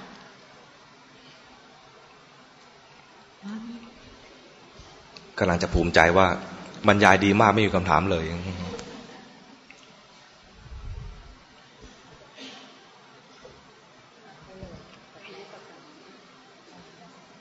นมัสการค่ะคือที่บ้านเนี่ยมีคุณแม่ค่ะที่เป็นสโตรกแล้วก็อามาพาดด้านขวานะคะพูดไม่ได้ ทีนี้เราก็ให้ท่าน คือก่อนหน้านี้ท่านก็เคยทำบุญ แต่ท่านก็ทำบุญ ความคิดของท่านคือทำบุญคือต้องไปวัดแล้วก็ถวายแบบคนต่างจังหวัดนะคะ คิดอย่างนั้น ทีนี้พอเราก็พยายามหาเทปธรรมะให้ท่านฟัง เทปพระสวดมั่งพระพูดมั่งเงี้ยนะคะ ทีนี้เราจะทราบได้ยังไงคะว่าคุณแม่เนี่ย เข้าถึงธ รรมะจริง ๆ แล้วหรือยัง หรือว่าเราควรจะให้ท่านฟังธรรมะประมาณไหน เพราะว่าท่านบอกเราไม่ได้ เราจะสังเกตยังไงคะเราจะทํำยังไง เพราะอยากให้เขาสงบสุขแล้วอยากให้เขาเนี่ยมีความสุขในธรรมะจริงๆนะคะขอบพระคุณค่ะ ดูปฏิกิริยา ยังขยับได้ไหม ขยับได้ข้างซ้ายอะค่ะ แล้วก็มีคนอยู่ด้วยตลอดเวลา แต่เราก็จะเวลาไม่พอใจเราเห็นไหมคนก็บอกว่าเวลาที่ทำอะไรผิดเขาก็จะส่งเสียงดังฮึ่มอะไรอย่างเงี้ยถ้าเราเปิดธรรมะให้ฟังแล้วยังฟังอยู่ได้ไม่ฮือๆเนี่ยนะก็แสดงว่าเปิดได้ต่อ ค่ะ ก็ก็ท่านก็ฟังเช้าชั่วโมง เย็นชั่วโมง ท่านก็ฟังแล้วก็เวลาเขาเขียนไปใกล้ ๆ ห้องพระข้างบน ท่านก็ยกมือไหว้โอ้แสดงว่าง่ายนี้ง่าย ค่ะ ก็เราก็ให้ท่านฟังไปเรื่อยๆแต่ไม่ต้องไม่ต้องอะไรไม่ต้องบังคับให้ท่านว่าจะต้องฟังตลอดเวลา หรือว่าจะต้องดีตลอดเวลาบางทีท่านหงุดหงิดแล้วก็อะไร สมมติเราฟังอยู่แล้วหงุดหงิดขึ้นมาเนี่ยนะเปลี่ยนเป็นเป็นอย่างอื่น แสดงว่าตอนนั้นท่านไม่พร้อม ไม่พร้อมจะฟัง ไม่พร้อมจะฟังแล้วก็ทำให้ทำกิจกรรมอย่างอื่น อาจจะอาบน้ำเช็ดตัวหรืออาจจะกินอะไรก็แล้ว แต่เปลี่ยนกิจกรรม เอาดูความพอใจเป็นหลัก เพราะว่าเรื่องนี้บังคับกันไม่ได้ แต่ดีแล้วที่เปิดให้ฟังแล้วก็คอยสังเกตดูปฏิกิริยา ลองให้คนเฝ้าช่วยดูก็ได้ ถ้าถ้าฮืออะไรขึ้นมาเนี่ยก็เปลี่ยน แม่อาตมาก็เป็นยังนึกเอ๊ะแม่เดียวกันหรือเปล่า เป็นสโตรก แม่อาตมาเป็นข้างนี้ ผ่าตัดแล้ว ไอ้เลือดที่มันแตกเนี่ยไปกระทบกับสมองส่วนที่สื่อสารทำให้พูดไม่ตรงกับที่คิดพูดความจำได้นะจำความจำยังมีอยู่ แต่พูดพูดไม่ตรง เรียกชื่อลูกสาวเหมือนเรียกชื่อน้องสาวตัวเอง จะเอากระดาษ เรียกว่าน้ำเลยตอนหลังเลยไม่พูดเลยใช้ชี้อย่างเดียว สบายไปอีกแบบนึงใหม่ๆก็จะหงุดหงิด คนที่เคยทำอะไรได้เองนะนะเก่งคล่องด้วยนะจะหงุดหงิด พอตอนที่ตัวเองป่วยแล้วทำอะไรไม่ได้ ต้องพึ่งพาคนอื่น แต่ตอนหลังกลายเป็นทำใจได้ทำใจได้ขึ้นมาก็กลายเป็นสบายใจหัวเราะแจ่มใส อยู่กับ อยู่กับบ้านลูก ลูกดูแล มีหลานด้วยอะไรเงี้ยนะก็จะยิ่งดีบรรยากาศจะดีเนี่ยเสร็จจากบรรยายเนี่ยก็จะไปหาแม่ มาบ้านจิตสบายทีไรก็จะไปไปหาโยมแม่ เอาปัจจัยที่โยมถวายนี่แหละ ไปให้แม่เลือกทำบุญ จะทำบุญอะไรบ้างทำบุญสร้างโบสถ์สร้างศาลาไถ่ชีวิตโคกระบือ ถวายอาหารพระ สร้างเสนาสนะอะไรเนี่ยนะโยมได้อะไรมา เอ้ยโยมถวายมาเท่าไหร่นั่นก็อาตมาจะแบ่ง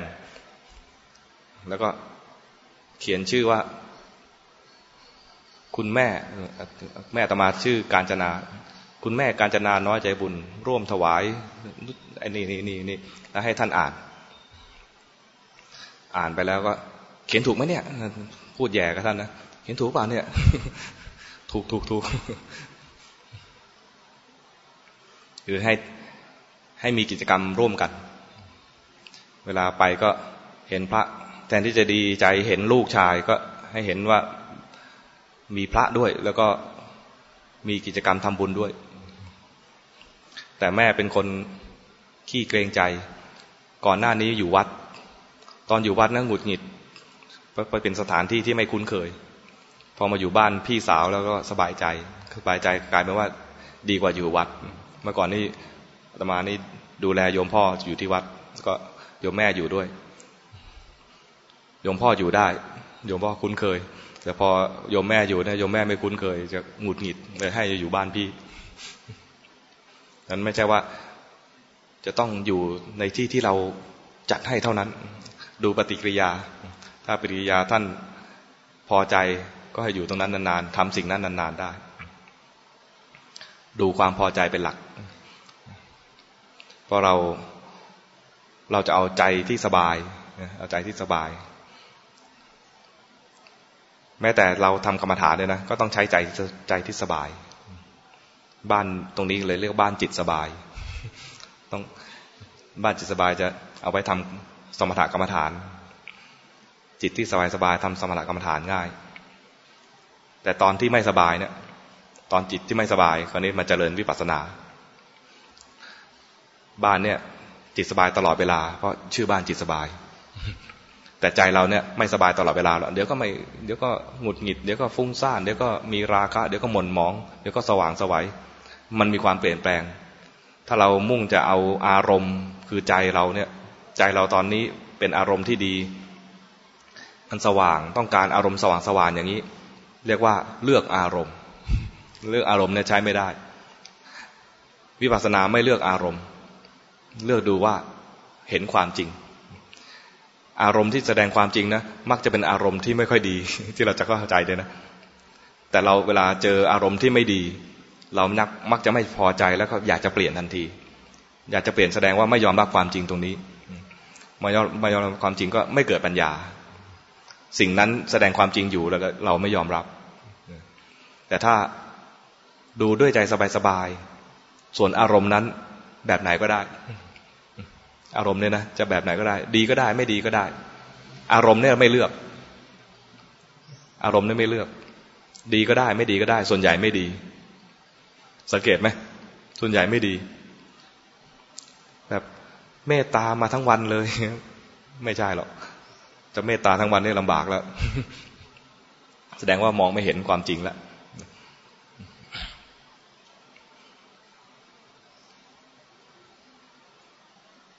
อารมณ์อะไรก็ได้นะ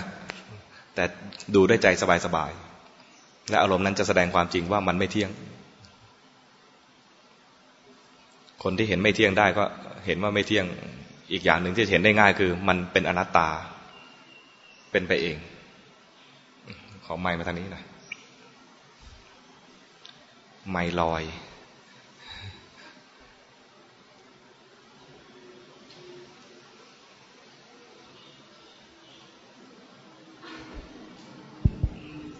ครับนมัสการพระอาจารย์ครับเออเริ่มต้นด้วยการดูจิต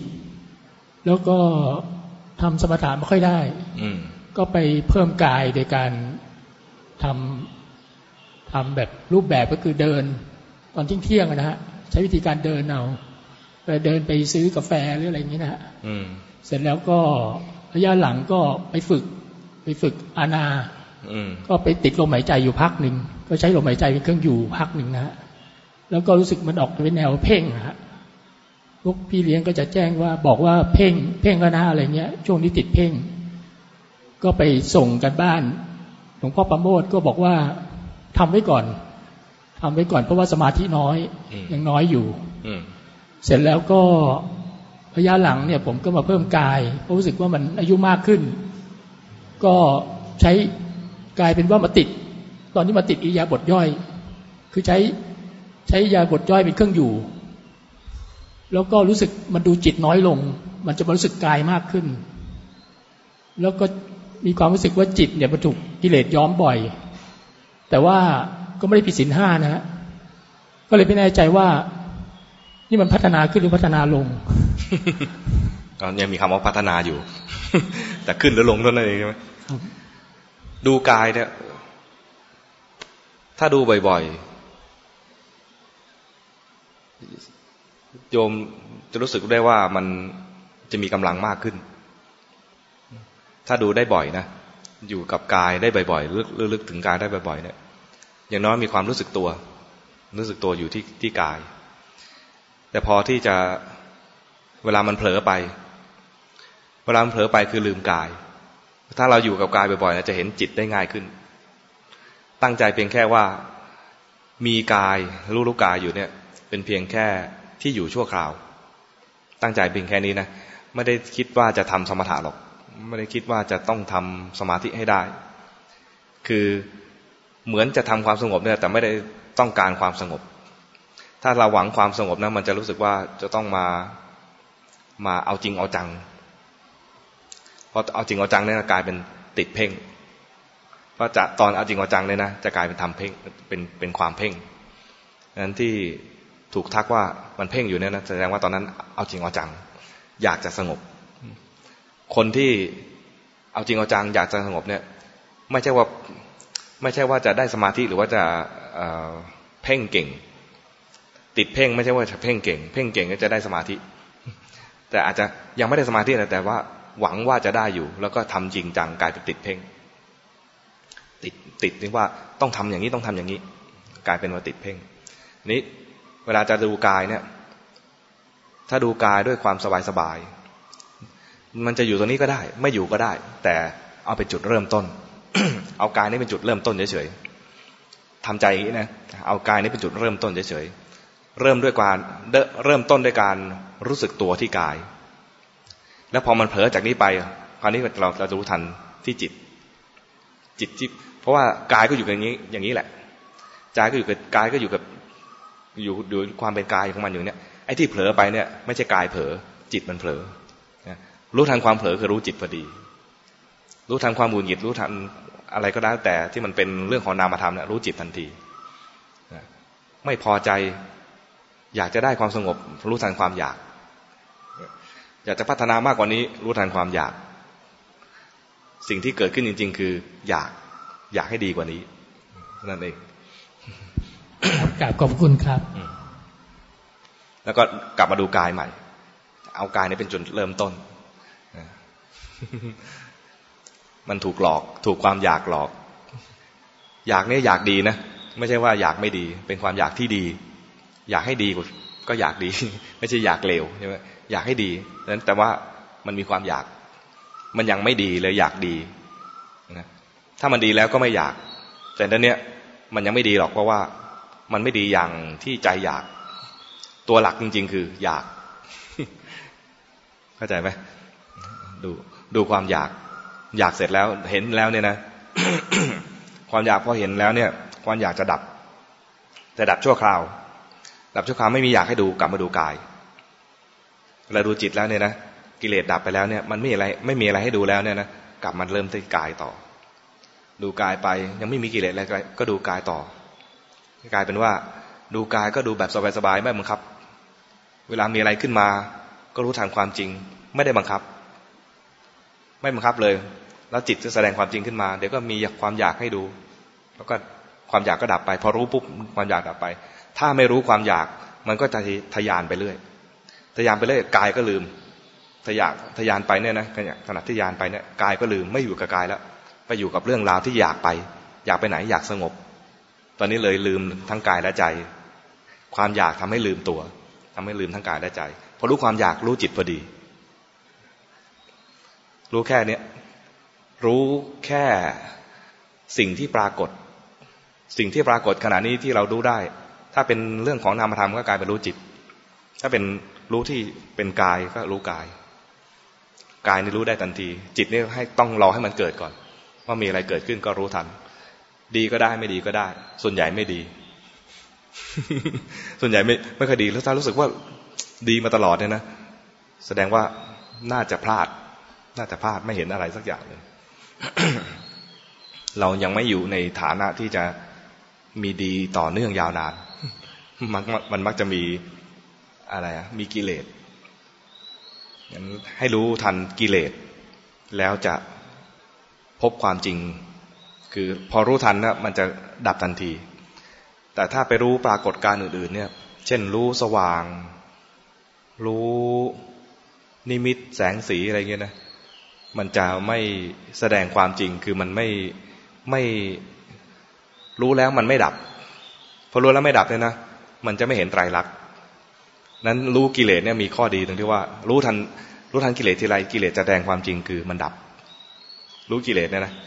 บรรดากิเลสทั้งหลายก็มีราคะโทสะโมหะ ฟุ้งซ่านหดหูตัณหาความอยากตรงนี้เป็นเป็นอยู่ในส่วนที่เป็นกิเลสทั้งนั้น รู้ส่วนที่เป็นกิเลสเนี่ยนะตอนที่มันมีกิเลสเนี่ยไม่ดี แต่รู้ปุ๊บดีทันทีและดีระดับไหน ถ้ารู้เฉพาะกิเลสเฉยๆก็ดีแค่ระดับมีสติ รู้ว่าจิตไหลไปจึงเกิดกิเลส ได้สมาธิคือจิตตั้งมั่นรู้ว่าจิตมันทำงานเองกิเลสนี่เกิดขึ้นเอง ไม่ได้อยากให้เกิดเลยแล้วมันเกิดขึ้นเอง เห็นปุ๊บรู้เลยว่ามันเกิดขึ้นเองเนี่ยนะแล้วเวลาดับก็ดับเอง นี่เกิดปัญญา มันแล้วแต่คุณภาพในการรู้ของเรานะรู้ระดับไหน แต่รู้ไประดับไหนก็เอาเข้าใจไหมระดับไหนก็เอา แล้วก็เริ่มต้นที่กายเป็นหลัก เริ่มต้นที่กายเนี่ยไม่ใช่ว่าจะทำเพื่อที่จะเพ่งกายให้เกิดสมาธิเกิดฌาน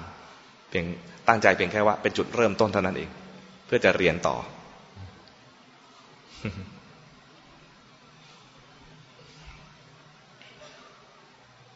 มีท่านญาติธรรมท่านใดที่มีคำถาม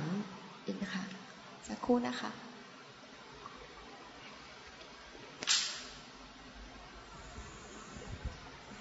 นมัสการพระอาจารย์ครับ ที่ว่ารู้รู้รู้เนี่ย ปฏิบัติอย่างเงี้ย นานแค่ไหนครับ คือเคยไม่เกินเจ็ดปี ตามตำรา เคยฟังหลวงหลวงพ่อประโมทนะฮะพระอาจารย์บอกว่า รู้ไปสักระยะหนึ่งมันจะเป็นอัตโนมัติเอง เนี่ยจะไปถึงอัตโนอัตโนมัติเนี่ยมันมันนานขนาดไหนมันถึงจะไปถึงตรงบอกไม่ได้ แล้วแต่คน บางคนมีพื้นฐานมาอยู่เก่า ก็ทำอีกไม่นานก็ได้ระดับที่ว่าอัตโนมัติได้ บางคนเริ่มต้นใหม่เลยเอาเอาคนเริ่มต้นใหม่เลย ตลอดสังสารวัตนี้ไม่เคยฝึกมาเลยเนี่ยนะก็ไม่เกินเจ็ดปี แต่มีเครื่องหมายคำพูดไปหน่อยหนึ่งว่า ต้องทำต่อเนื่อง ไม่ใช่เริ่มวันนี้ แล้วก็ปีหกเจ็ดเข้ามาวัดผลเพิ่งทำวันเนี้ย ครั้งเดียวครั้งเดียวเนี่ย แล้วบอกว่าอีกเจ็ดปีได้แล้วมาทวงอาตมาตอนปีหกเจ็ดนะไม่ได้นี่ไม่ได้ ต้องทำต่อเนื่องทำอยู่ในชีวิตประจำวันทำเหมือนว่าชีวิตนี้ เผลอไปรู้ทัน ชีวิตนี้ก็ มีเผลอมีกิเลสรู้ทันกับสิ่งที่เกิดขึ้นในชีวิตไปเลย ไม่แบ่งเวลา ไม่แบ่งเวลาว่าปฏิบัติจะต้องเฉพาะเวลาเช้าเวลาเย็นเท่านั้น ไอ้เช้าเย็นเนี่ยเป็นแค่รูปแบบที่หลวงพ่อหรือว่าครูบาอาจารย์ท่านบอกว่า ฟังทำไปแล้วเนี่ยให้เอาไปปฏิบัตินะ อย่างน้อยๆทำรูปแบบ ต้องทำรูปแบบทุกวันไอ้ตอนทำรูปแบบเนี่ยเป็นการฝึกเป็นการฝึกเหมือนกับว่า ซ้อมซ้อมเอาไว้ ส่วนที่มันจะได้ผลจริงๆเนี่ยมันจะอยู่ในชีวิตประจำวัน ตอนอยู่ในชีวิตประจำวันเนี่ยนะ บางทีบางคนเนี่ย อาจจะรู้สึกว่าเหมือนไม่ได้ปฏิบัติ นั้นตอนรู้สึกว่าเหมือนไม่ได้ปฏิบัติเนี่ยนะไอตอนทำรูปแบบเนี่ยจะเป็นเครื่องอุ่นใจอย่างหนึ่งว่า อย่างน้อยๆกูได้ปฏิบัติตอนตอนเช้าตอนเย็น ตอนอยู่ในรูปแบบจะรู้สึกว่าอุ่นใจว่าได้ปฏิบัติ แต่ตอนปฏิบัติได้ผลจริงๆนะมันอยู่นอกนอกรูปแบบ เพราะว่ารูปแบบเวลาเราทำเนี่ย อาจจะได้วันละชั่วโมงสองชั่วโมง แต่ชีวิตจริงๆนะมันอยู่กับโลกเนี่ยอีกยี่สิบกว่าชั่วโมงดังนั้นที่จะได้ผลจริงๆ ถ้าเราทำสม่ำเสมอคือเจริญสติไปในชีวิตประจำวันครูบาอาจารย์ท่านหนึ่งคือหลวงพ่อพุธเนี่ยจะใช้คำว่า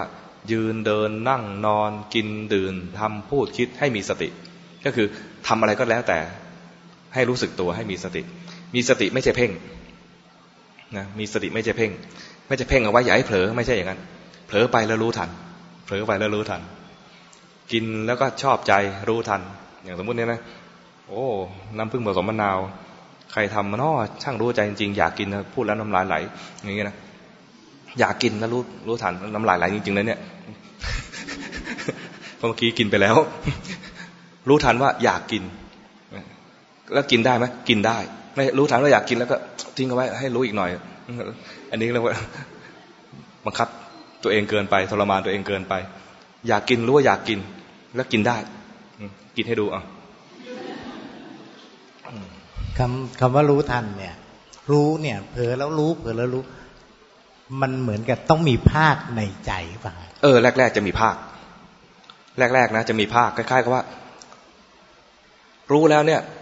มันอยากจะบรรยายสักหน่อยหนึ่งว่าไอ้ที่รู้เนี่ยรู้อะไร มันเป็นราคะมันเป็นโทสะเป็นโมหะอะไรเงี้ยนะมันเป็นฟุ้งซ่าน อะไรก็แล้วแต่เนี่ย อยากจะบรรยาย แต่พอบรรยายบรรยายไปเนี่ยนะจะรู้เลยว่าขณะที่บรรยายนะมันไม่ใช่ขณะที่รู้ ตอนรู้มันแวบเดียว สมมติว่าจิตดวงนี้มีโทสะเนี่ยนะ โกรธคนนี้แล้วมีโทสะจิตดวงใหม่แทนที่จะไปดูคนนั้นมาดูจิตเมื่อกี้นี้ จิตขณะนี้เท่านั้นจึงเรียกว่าจิตรู้ ตอนรู้เนี่ยมันแวบเดียว มันเร็วกว่าการกระพริบของไฟอย่างนั้น มันแวบเดียวที่รู้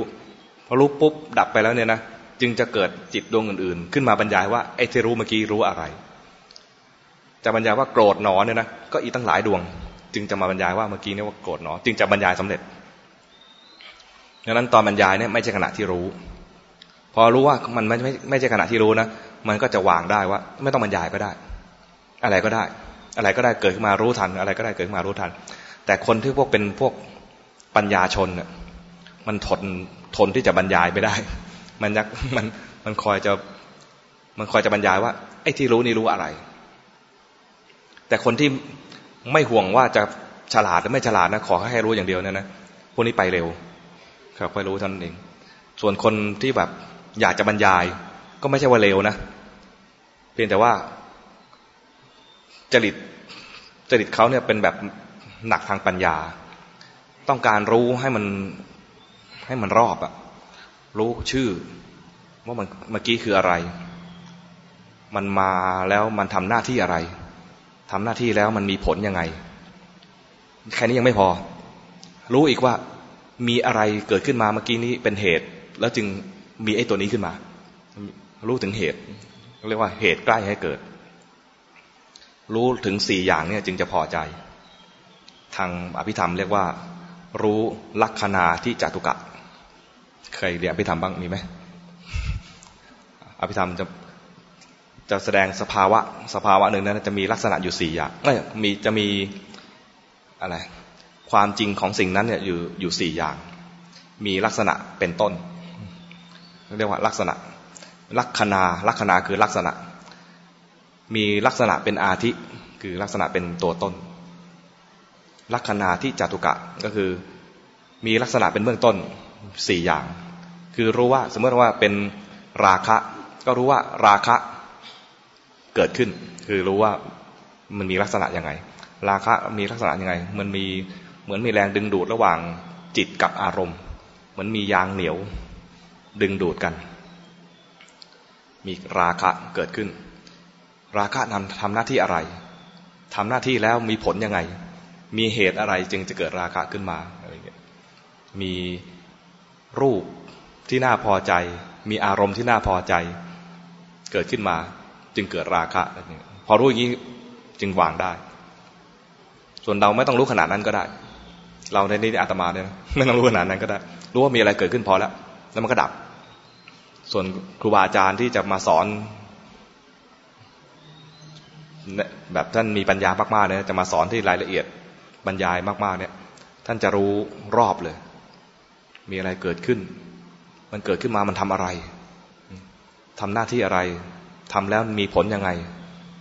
ก่อนที่มันจะเกิดมา มีอะไรเกิดขึ้นมามันจะเกิดขึ้นมา มีเหตุอะไรเกิดขึ้น จึงจะมีกิเลสตัวนี้ บางคนที่ปัญญามากๆ มันทนดูอย่างเดียวไม่ได้ มันต้องรู้ให้ถึงครบสี่อย่าง จึงจะยอมกับสภาวะหนึ่งที่เกิดขึ้นมา แต่คนที่ไม่รู้ครบทั้งสี่อย่าง รู้เพียงว่ามีสภาวะนี้เกิดขึ้นมาก็พอแล้วเนี่ยพอใจแล้วเนี่ยนะเขาก็สามารถเกิดปัญญาได้ ตัวตัวมุ่งหมายจริงๆคือให้เกิดปัญญา นั้น ถึงแม้เราจะไม่รู้ครบทั้งสี่อย่าง ก็ไม่เป็นไร รู้เพียงว่าไอ้สิ่งนี้ที่เกิดขึ้นมาเนี่ยมันดับ เกิดขึ้นมาแล้วมันดับก็ใช้ได้นมัสการค่ะ พระอาจารย์มีคำถามนิดนึงอะค่ะ ที่พระอาจารย์บอกว่าให้เจริญสติในชีวิตประจำวันนะคะ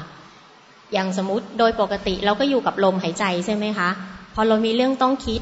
เราก็ลืมลมหายใจไปแล้วอะเราก็ไปคิดเรื่องนั้นพอ เราไปคิดเรื่องนั้นสักพักสมมุติว่ามีคนทำให้เราโกรธเราไปเราก็มีความรู้สึกว่าใจเราโกรธแล้วอีกสักพักเราเริ่มรู้สึกปวดหัวเป็นริ้วๆแล้วเราก็ไปอยู่กับไออาการที่เราปวดไอเราก็ลืมลมหายใจเหมือนมันเป็นช็อตต่อเนื่องไปเรื่อยๆเลย แล้วมันก็จะเป็นอย่างเงี้ย แต่ว่าส่วนใหญ่จะเผลอค่ะ พอเผลอเราก็อุ้ยเผลออย่างสมมุติว่าเราปวดหัวอย่างเงี้ยค่ะ มันหายปวดไปเมื่อไหร่ก็ไม่รู้เราไม่เราเราไม่เคยเห็นตอนที่มันหาย แต่ว่าเราจะรู้สึกตอนที่มันเกิดขึ้นนะคะ หรืออย่างสมมุติว่ามีคนทำให้เราโกรธเราเราก็เริ่มรู้สึกกลุ่นกลุ่นแล้วเออรู้แล้ว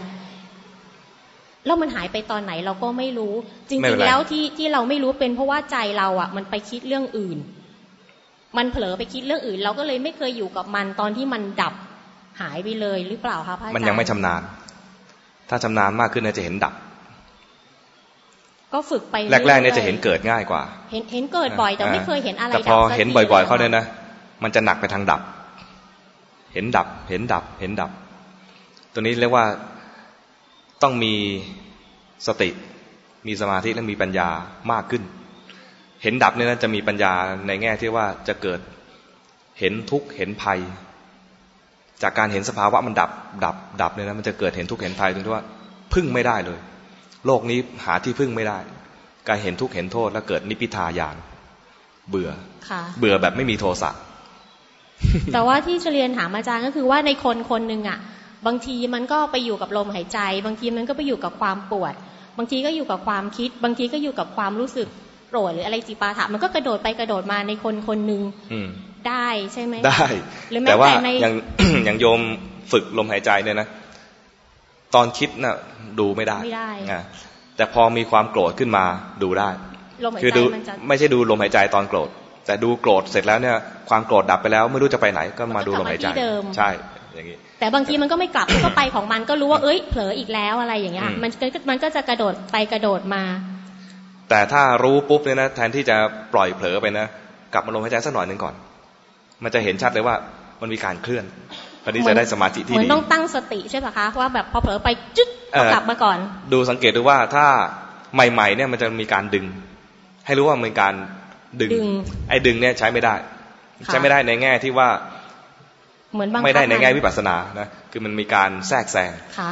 คล้าย ๆ กับว่าเราไม่พอใจกับปรากฏการณ์ที่เกิดขึ้นเมื่อกี้นี้เราเลยเห็นเช่นตรงนี้ความโกรธ เห็นความโกรธแล้วไม่พอใจ แล้วจึงดึง เรียกว่าไม่มีความเป็นกลางกับสภาวะที่เห็น มีการดึงกลับมา การดึงกลับมาเป็นตัวแทน หรือเป็นเครื่องแสดงว่าเมื่อกี้เรามองสภาวะหรือเห็นสภาวะอย่างไม่เป็นกลาง ก็แทนที่ว่าจะ จะามาดึงก็ทำแค่ว่าเริ่มต้นใหม่ทำใจเพียงว่าเริ่มต้นใหม่ แต่ถ้ายังเฮ้ยโกรธโกรธไม่ดี กลับมาดีกว่า กลับมาดีกว่าเนี่ยกลายเป็นดึง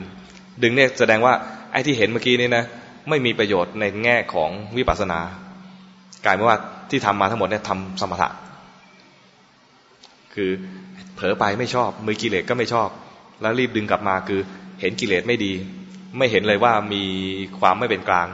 และไม่เห็นเลยว่าที่กำลังดึงกลับมาเมื่อกี้นี้มีน้ำหนักเพิ่มขึ้นก็ไม่เห็นเลย อย่างนี้นะนี้แสดงว่ายังไม่เห็นสภาวะในแง่ที่จะเกิดวิปัสสนามัวแต่ทำสมถะ และเป็นอาจจะเป็นสมถะที่คุณภาพไม่ดีด้วย เพราะว่ามีการทำด้วยความอยากนำหน้า อยากสงบ อยากสงบเพราะทำไมถึงอยากสงบเพราะเมื่อกี้มันไม่สงบ มีกิเลสขึ้นมาแล้วไม่ชอบรีบดึงกลับมา แรกๆจะพลาดอย่างนี้ ไม่เป็นไรก็รู้ทันว่าเฮ้ยดึงกลับมาแล้วเริ่มต้นใหม่ ล้มกระดานก็เริ่มต้นใหม่เข้าใจไหมก็ดูลมหายใจไปเดี๋ยวก็เผลอถ้าทำงานอยู่ก็อยู่กับงานไปก่อน แต่ว่าหนูเพิ่งฝึกใหม่หนูบางทีก็ไม่ค่อยทราบว่าอันไหนมันจะสมถะอันไหนมันจะวิปัสสนา หนูก็ทำของมันไปเรื่อยๆได้ไหมคะ มันจะเป็นอะไรก็ช่างมันเถอะค่ะ หรือเปล่าควรจะแบ่งให้ได้ว่าควรควรจะรู้ได้ว่าอะไรเป็นสมถะอะไรเป็นวิปัสสนา ไม่งั้นจะทำแต่สมถะ แล้วก็เลยไม่เกิดวิปัสสนา เพราะว่าคิดว่าทำสมถะเนี่ยถูกต้องแล้วแล้วควรทำสมถะให้ได้ก่อนเนี่ยนะมันก็เลยอยู่แค่กลางทาง สมถะเป็นแค่กลางทางเท่านั้นเองควรจะทำให้ถึงวิปัสสนาให้ได้นั้นยังยังสมถะแยกให้ได้ว่า สมถะนี่คือทำอย่างไรสมถะนะคือทำอย่างไรให้จิตสงบ จิตไม่สงบทำให้สงบ จิตมีราคะทำให้ราคะดับ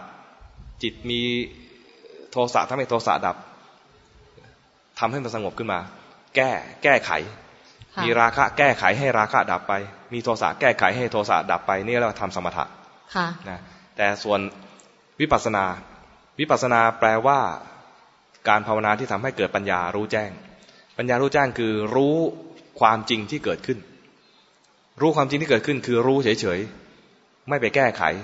รู้เพียงแค่ว่ามันมีอะไรเกิดขึ้น แล้วสิ่งนั้นแสดงความจริงให้เข้าใจเอง สิ่งนั้นแสดงความจริงคือ มันไม่เที่ยง มันเป็นทุกข์เป็นอนัตตา แง่ใดแง่หนึ่งที่จะเข้าใจนะ เข้าใจไม่ต้องครบสามแง่นี้ก็ได้ เข้าใจเพียงแค่ว่ามันไม่เที่ยงนี่ก็ใช้ได้ เข้าใจเพียงแค่ว่ามันทำงานเองคือเป็นอนัตตาก็ใช้ได้ มีเหตุก็เกิดหมดเหตุก็ดับบังคับไม่ได้ อย่างนี้ก็เป็นอนัตตาก็ใช้ได้ หรือบางทีหนูก็ไม่จำเป็นต้องจำกัดความว่า อันนี้คือโกรธ อันนี้คือหงุดหงิด อันนี้คือขัดเคืองใจ คือไม่ต้องขนาดนั้นใช่ไหมคะบางทีไม่ต้องเรียกชื่อก็ได้บางทีรู้สึกว่ามันมีอะไรแบบจิ๊ดจิ๊ดเออ กรุ่นๆเข้าใช้มาได้ก็จบใช้ได้แล้ว ไม่ต้องว่าไอ้นี่นี่นี่นี่ไม่ต้องมีเลเวลของมันใช่ไหมคะ ว่าเลเวลเออไม่ต้องมีก็ได้ เพียงแต่ว่ารู้ว่ามีอะไรเกิดขึ้นอ่าไม่ต้องเรียกชื่อก็ได้ และดูปฏิกิริยาที่ที่ตามมาว่า รู้แล้วจิตเป็นยังไง จิตพอใจหรือไม่พอใจ เช่นมี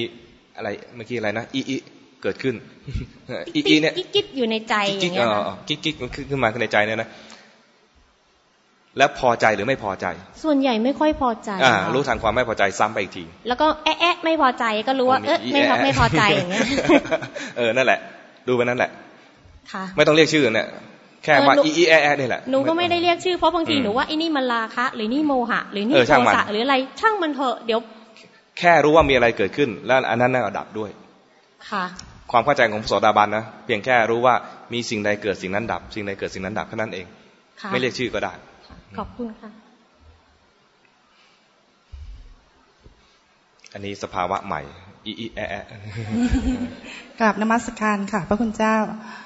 เออตอนนี้รู้สึกเป็นทุกข์กับอดีตที่ผ่านมาค่ะอืมคือคุณแม่เพิ่งเสียค่ะอืมแล้วก็เราก็คิดอยู่เสมอว่าเรา ถ้าพูดให้ตรงๆก็คือเราเป็นฆาตกรหรือเปล่า โอ้ไปทำอะไรเขาล่ะเพราะว่าอ่าขณะที่เข้าห้องฉุกเฉิน แพทย์กับพยาบาลจะมาบอกเสมอว่าอ่าความดันต่ำนะ มีสองทางเลือกอาไตวายนะ หัวใจเต้นอ่อนลง จะใส่เครื่องหายใจไหมทั้งๆที่เรารู้ว่าใส่เครื่องหายใจนี่ เจ็บและทรมานมาก อืมแต่ก่อนใส่แล้วก็ไปถามคุณแม่ คุณแม่ก็ยังมีสติอยู่ค่ะ คือพออาการแย่ลงเรื่อยๆเนี่ย คุณหมอจะบอกเลยว่า คุณมีสองทางเลือก ฉีดมอร์ฟินให้ตาย คือให้หลับไป คือ ตายโดยไม่รู้ตัวว่าตัวเองตาย ครับ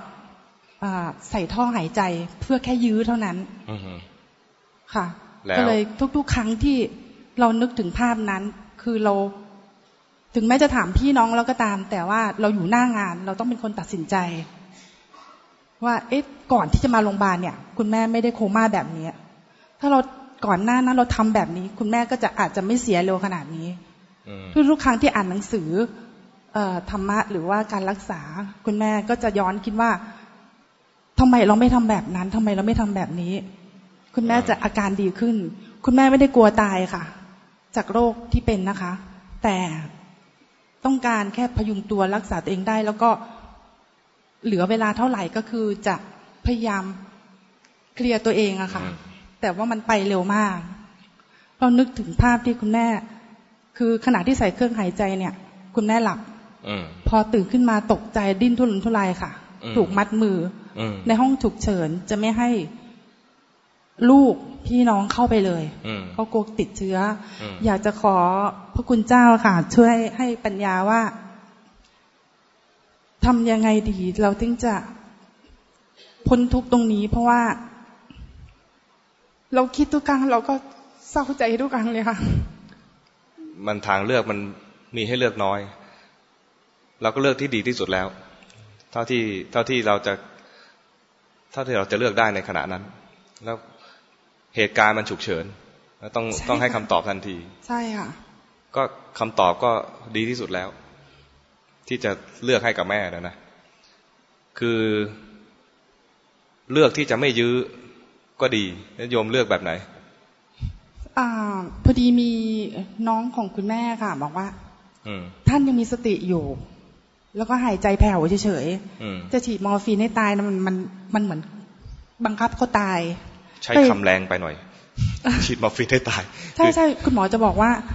ฉีดมอร์ฟีนเนี่ย อาจทำให้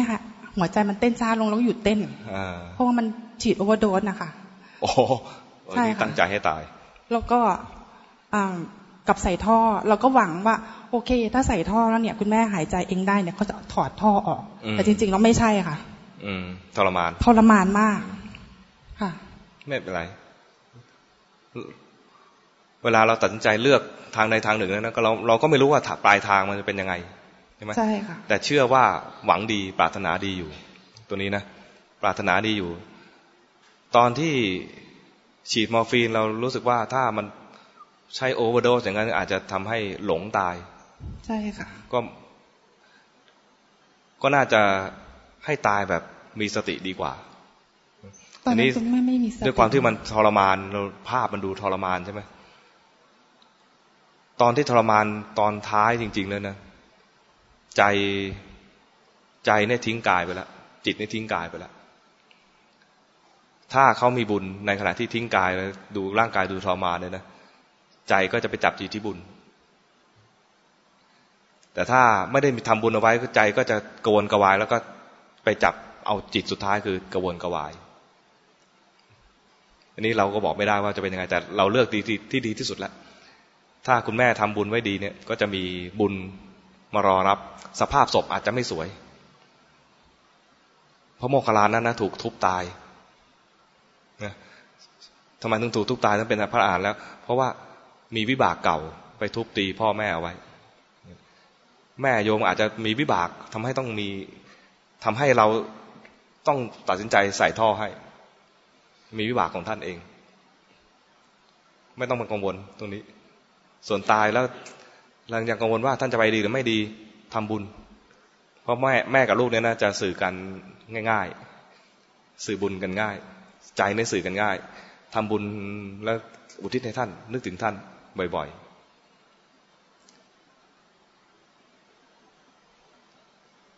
ตัดสินใจไม่ผิดหรอก การที่ผิดนะ คือเอาเรื่องเก่ามาคิดใหม่ ตัวนี้ตัวผิดมากกว่า ซึ่งเป็นเรื่องที่แก้ไม่ได้ทำไปแล้วนะที่ถูกต้องคือเราทำด้วยเจตนาที่ถูกเจตนาที่ดี เจตนาเนี่ยคือแม่ไงก็ต้องตาย แต่ตายแบบไหน หมอให้เลือกจะตายแบบไหนเท่านั้นเอง เราก็เลือกที่ดีที่สุดในขณะนั้นที่เราเลือกเลือกได้ เจตนาดูดูเจตนาของเราเจตนาดี ไม่ได้คิดจะฆ่าแม่ ไม่ได้คิดจะทรมานแม่ แล้วหวังว่าจะต้องน่าจะมีมีแค่มีความหวังว่า ถ้าหายใจเองได้ก็จะถอดเครื่องหายใจ แต่ปรากฏว่า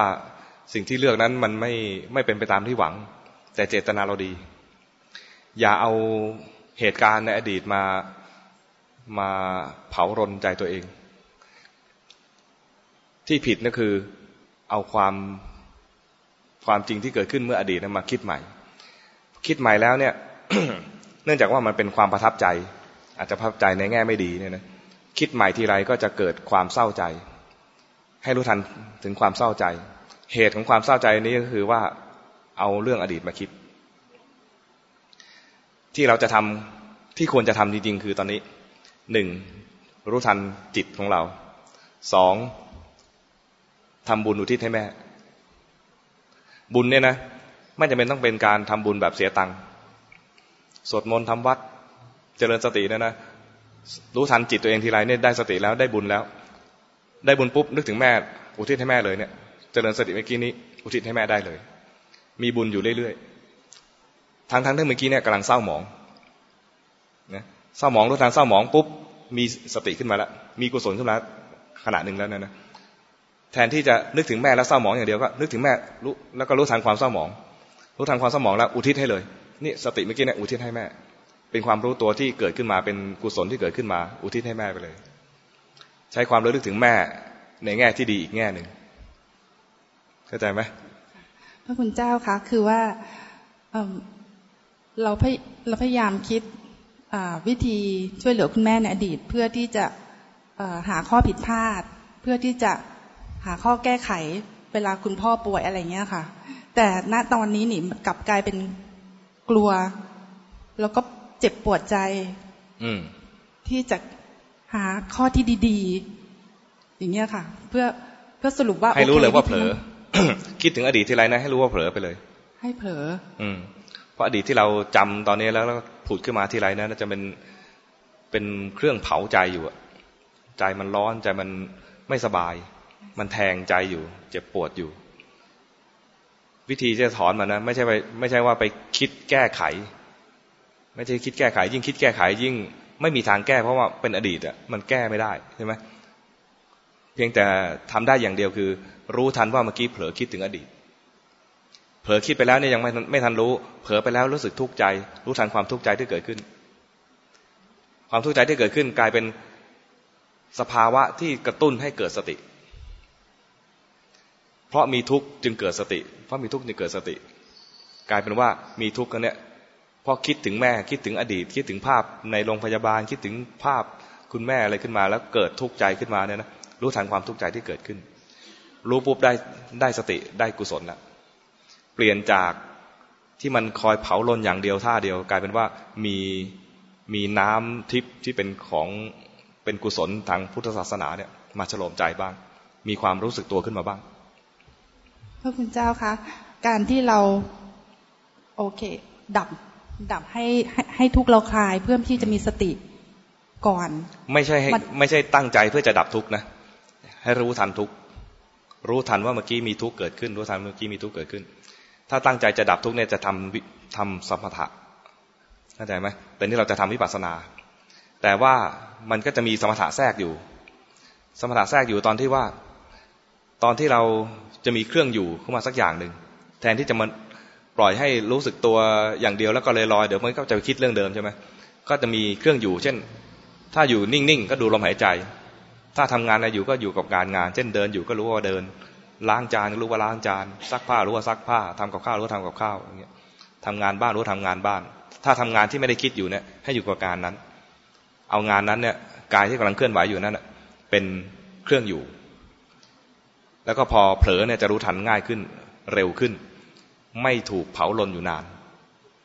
พระคุณเจ้าคะจะกลายเป็นว่าเราเนี่ย เพิกเฉยไม่ใส่ใจกับข้อผิดพลาดที่เราทำมาแล้วไม่ปรับให้ดีขึ้นหรือเปล่าอ๋อไม่ใช่ไอ้คิด ตอนนั้นเราคิดด้วยคิดด้วยอะไรอะใจที่ไม่ไม่ปกติ เอาจะคิดแล้วก็จะแก้ไขได้ กับเหตุการณ์ข้างหน้าเนี่ยนะไม่ใช่ไปแก้อดีตนะ แก้ในกรณีที่ว่าถ้ามีเหตุการณ์อย่างนี้กับคนอื่น ในครอบครัวเราบ้าง เราก็จะทำให้ดีกว่านี้ แต่จะคิดอย่างนี้ได้ต้องใจต้องคิดด้วยใจที่ปลอดจากไอ้กิเลสที่เผาลนอยู่ตอนกินตอนนี้มันยังไม่คิดไม่ออกหรอก คิดไปทีไรนะ มันก็วนอยู่แต่อดีต มันจะไปแก้อดีต มันไม่ได้แก้อนาคต แล้วไม่ได้แก้ปัจจุบัน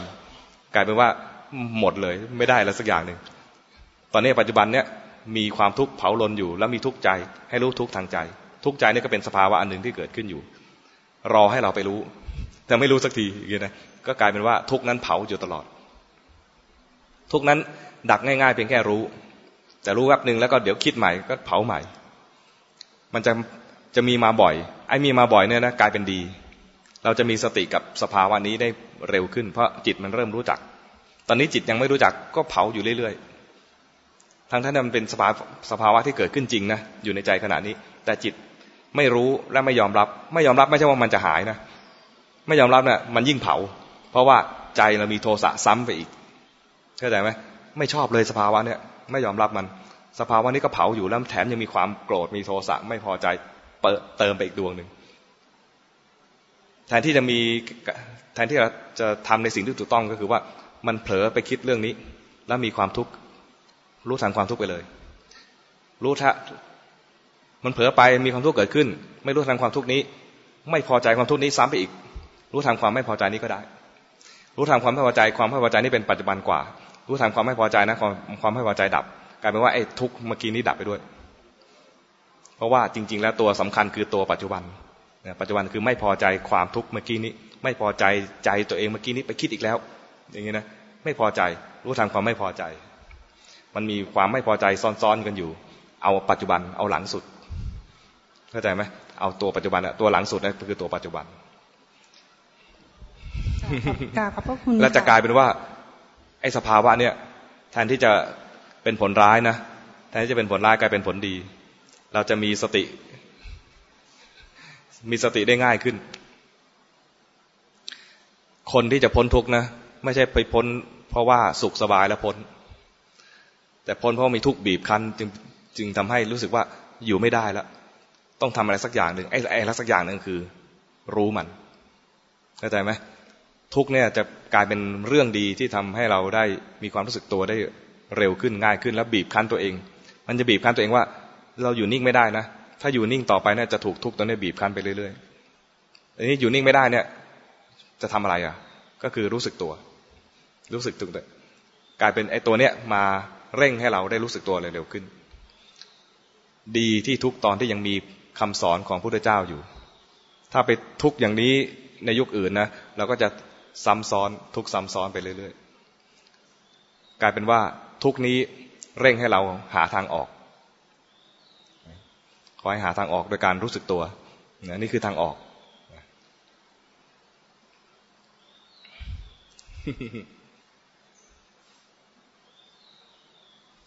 อาจารย์ค่ะ ขออนุญาตค่ะ เรื่องดูแลพ่อแม่วาระสุดท้ายเนี่ยนะกับหรือไม่ไม่เป็นพ่อแม่เป็นญาติญาติเนี่ยทางเลือก บางทีอยู่ในสถานการณ์แบบในโรงพยาบาลเนี่ยนะหมอก็แทบจะ ไม่ค่อยมีทางเลือกให้เราน่าน่าเห็นใจ น่าเห็นใจตรงที่ว่ามีอุปกรณ์ยืดชีวิต ยืดชีวิตแต่ไม่หายทำให้เราตัดสินใจยาก ยืดชีวิตแต่ไม่หายนั้นถ้าถ้ามาปรึกษาตมาก่อน ก็จะให้คำปรึกษาว่าให้ไปแบบธรรมชาติ ไม่ยื้อไปแบบธรรมชาติ นี่คือทางเลือกที่ดีที่สุดไปธรรมชาติ แต่ถ้าเลือกไปแล้ว เจตนาดีดูเจตนาดูเจตนา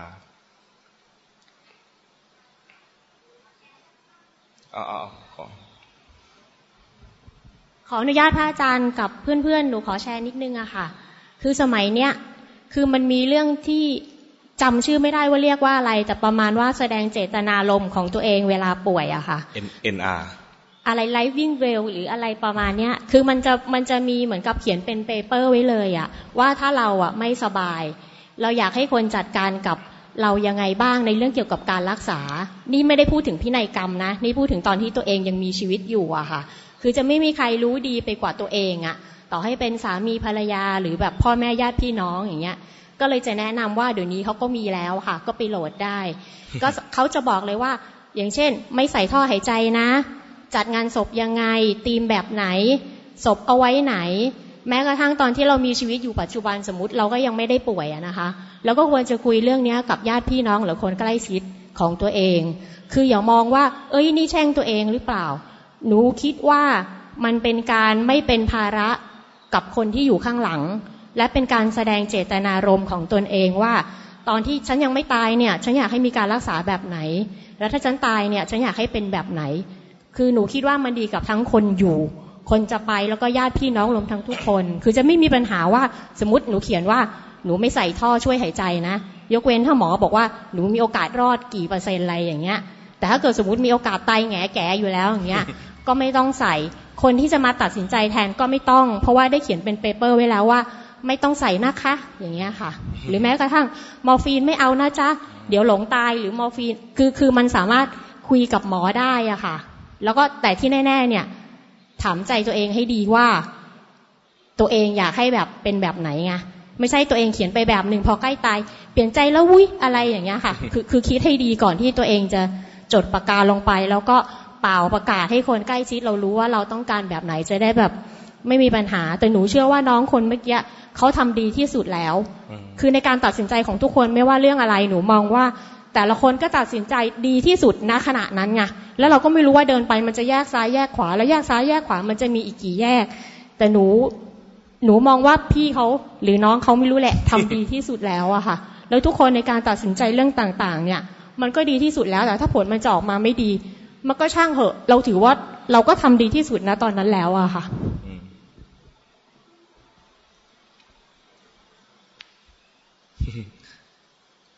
เคยเคยมีคนถามมาอาตมาตอบไปใน Facebook ตอนนี้กำลังรวมเป็นหนังสือ เดี๋ยวรออีกสักหน่อยเดี๋ยวกำลังจะเสร็จแล้ว มีคำถามประเภทนี้เหมือนกัน แล้วก็ตอบไว้ยาวเลย ถ้าอยากฟังคำตอบยาวๆ ไปอ่านเอาในหนังสืออีกทีก็แล้วกัน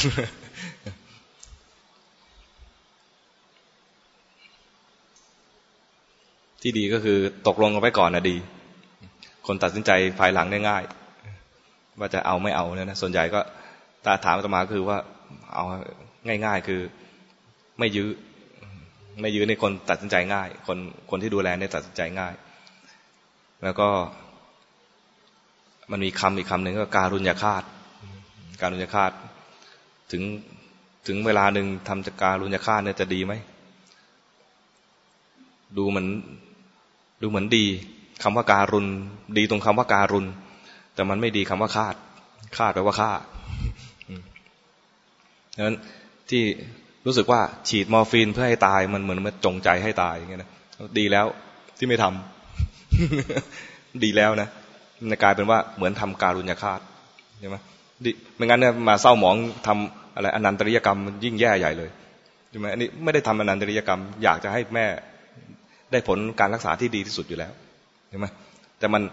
ไม่เป็นไปตามที่เราต้องการซึ่งธรรมดา คนเราต้องเกิดต้องแก่ต้องเจ็บต้องตายธรรมดา ซึ่งตัดสินใจงั้นดีแล้ว ถ้า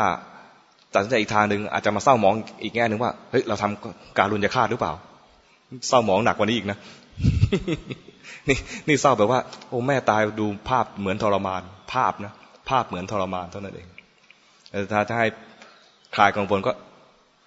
รู้ทันความกังวล รู้ทันความทุกข์ อุทิศบุญตรงนั้นให้เลย อุทิศบุญตรงนั้นยังไม่พอใจก็อุทิศบุญที่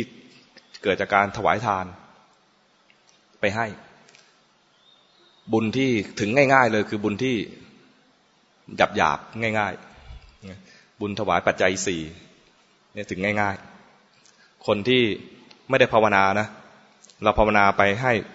อุทิศบุญที่จักภาวนาไปให้นะเขาไม่รู้จัก ต้องอุทิศแบบง่ายๆหยาบๆก็คือบุญที่จะเกิดจากการให้ปัจจัยสี่ให้อาหารให้เครื่องนุ่งห่มให้ที่อยู่อาศัยให้ยารักษาโรค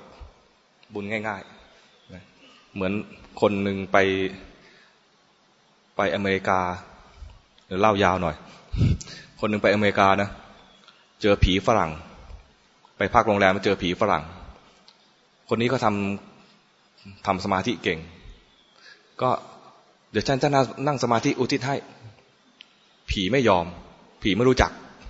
นั่งสมาธิอะไร ไม่รู้จักไม่เอางั้นเดี๋ยวฉันจะใส่บาตรพระไปให้ ไม่เอา เพราะเขานับถือคริสผีคริสไม่เอานึกนึกได้นะว่าโอ้นี่ผีคริสทำบุญพระเขาคงไม่เอางั้นเดี๋ยวจะไปทำบุญที่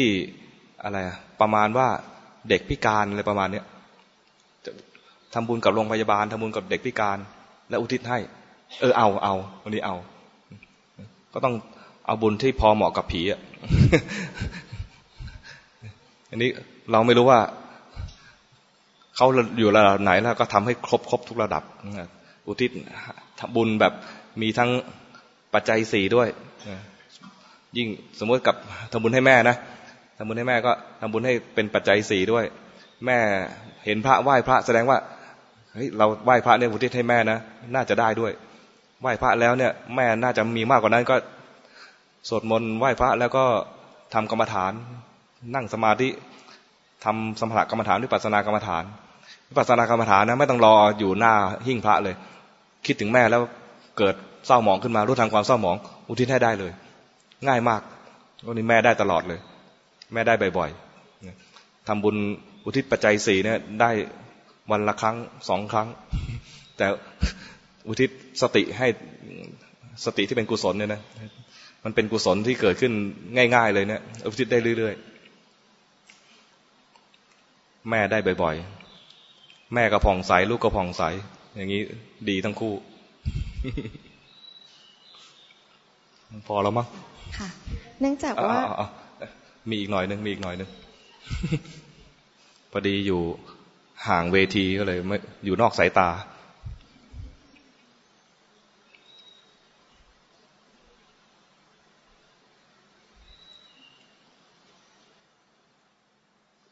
กราบนมัสการพระอาจารย์กิตนิมโล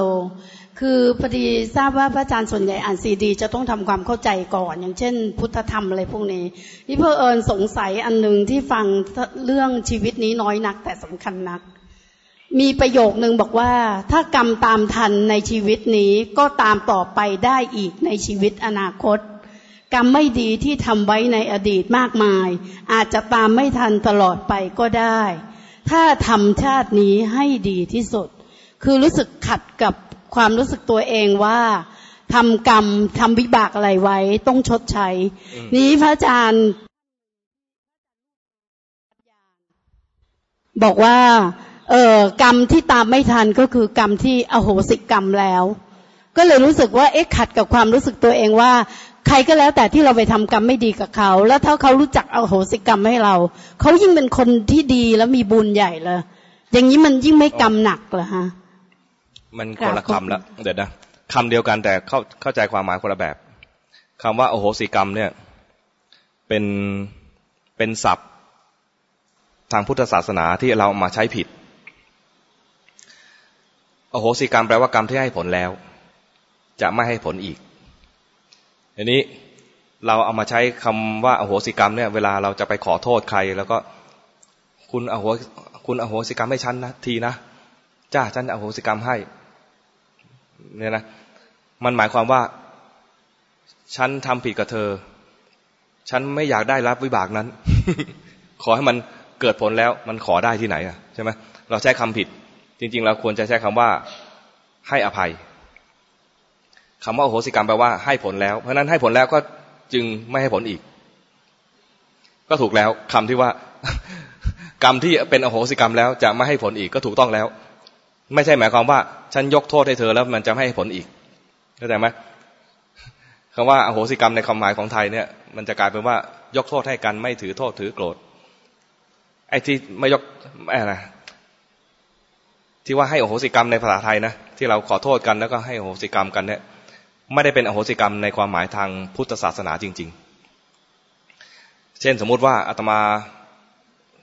ตบหน้าพระไปเนี่ยนะขอโทษนะครับ ขอให้เป็นอโหสิกรรม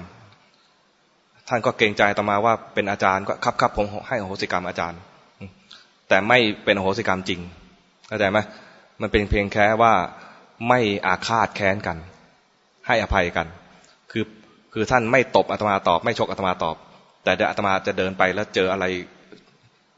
กระทบหน้าก็ได้ เจอหินอะไรคว้างมาก็ได้ โดยที่เขาไม่ตั้งใจทำร้ายอาตมา แต่ว่าจะต้องมีวิบากที่เจ็บหน้าเจ็บตา หรือร่างกายเจ็บปวดอะไรเงี้ย อันนั้นเรียกว่าหินที่ลอยมาจากไหนไม่รู้ที่มากระทบหน้าเนี่ยนะกลายเป็นผล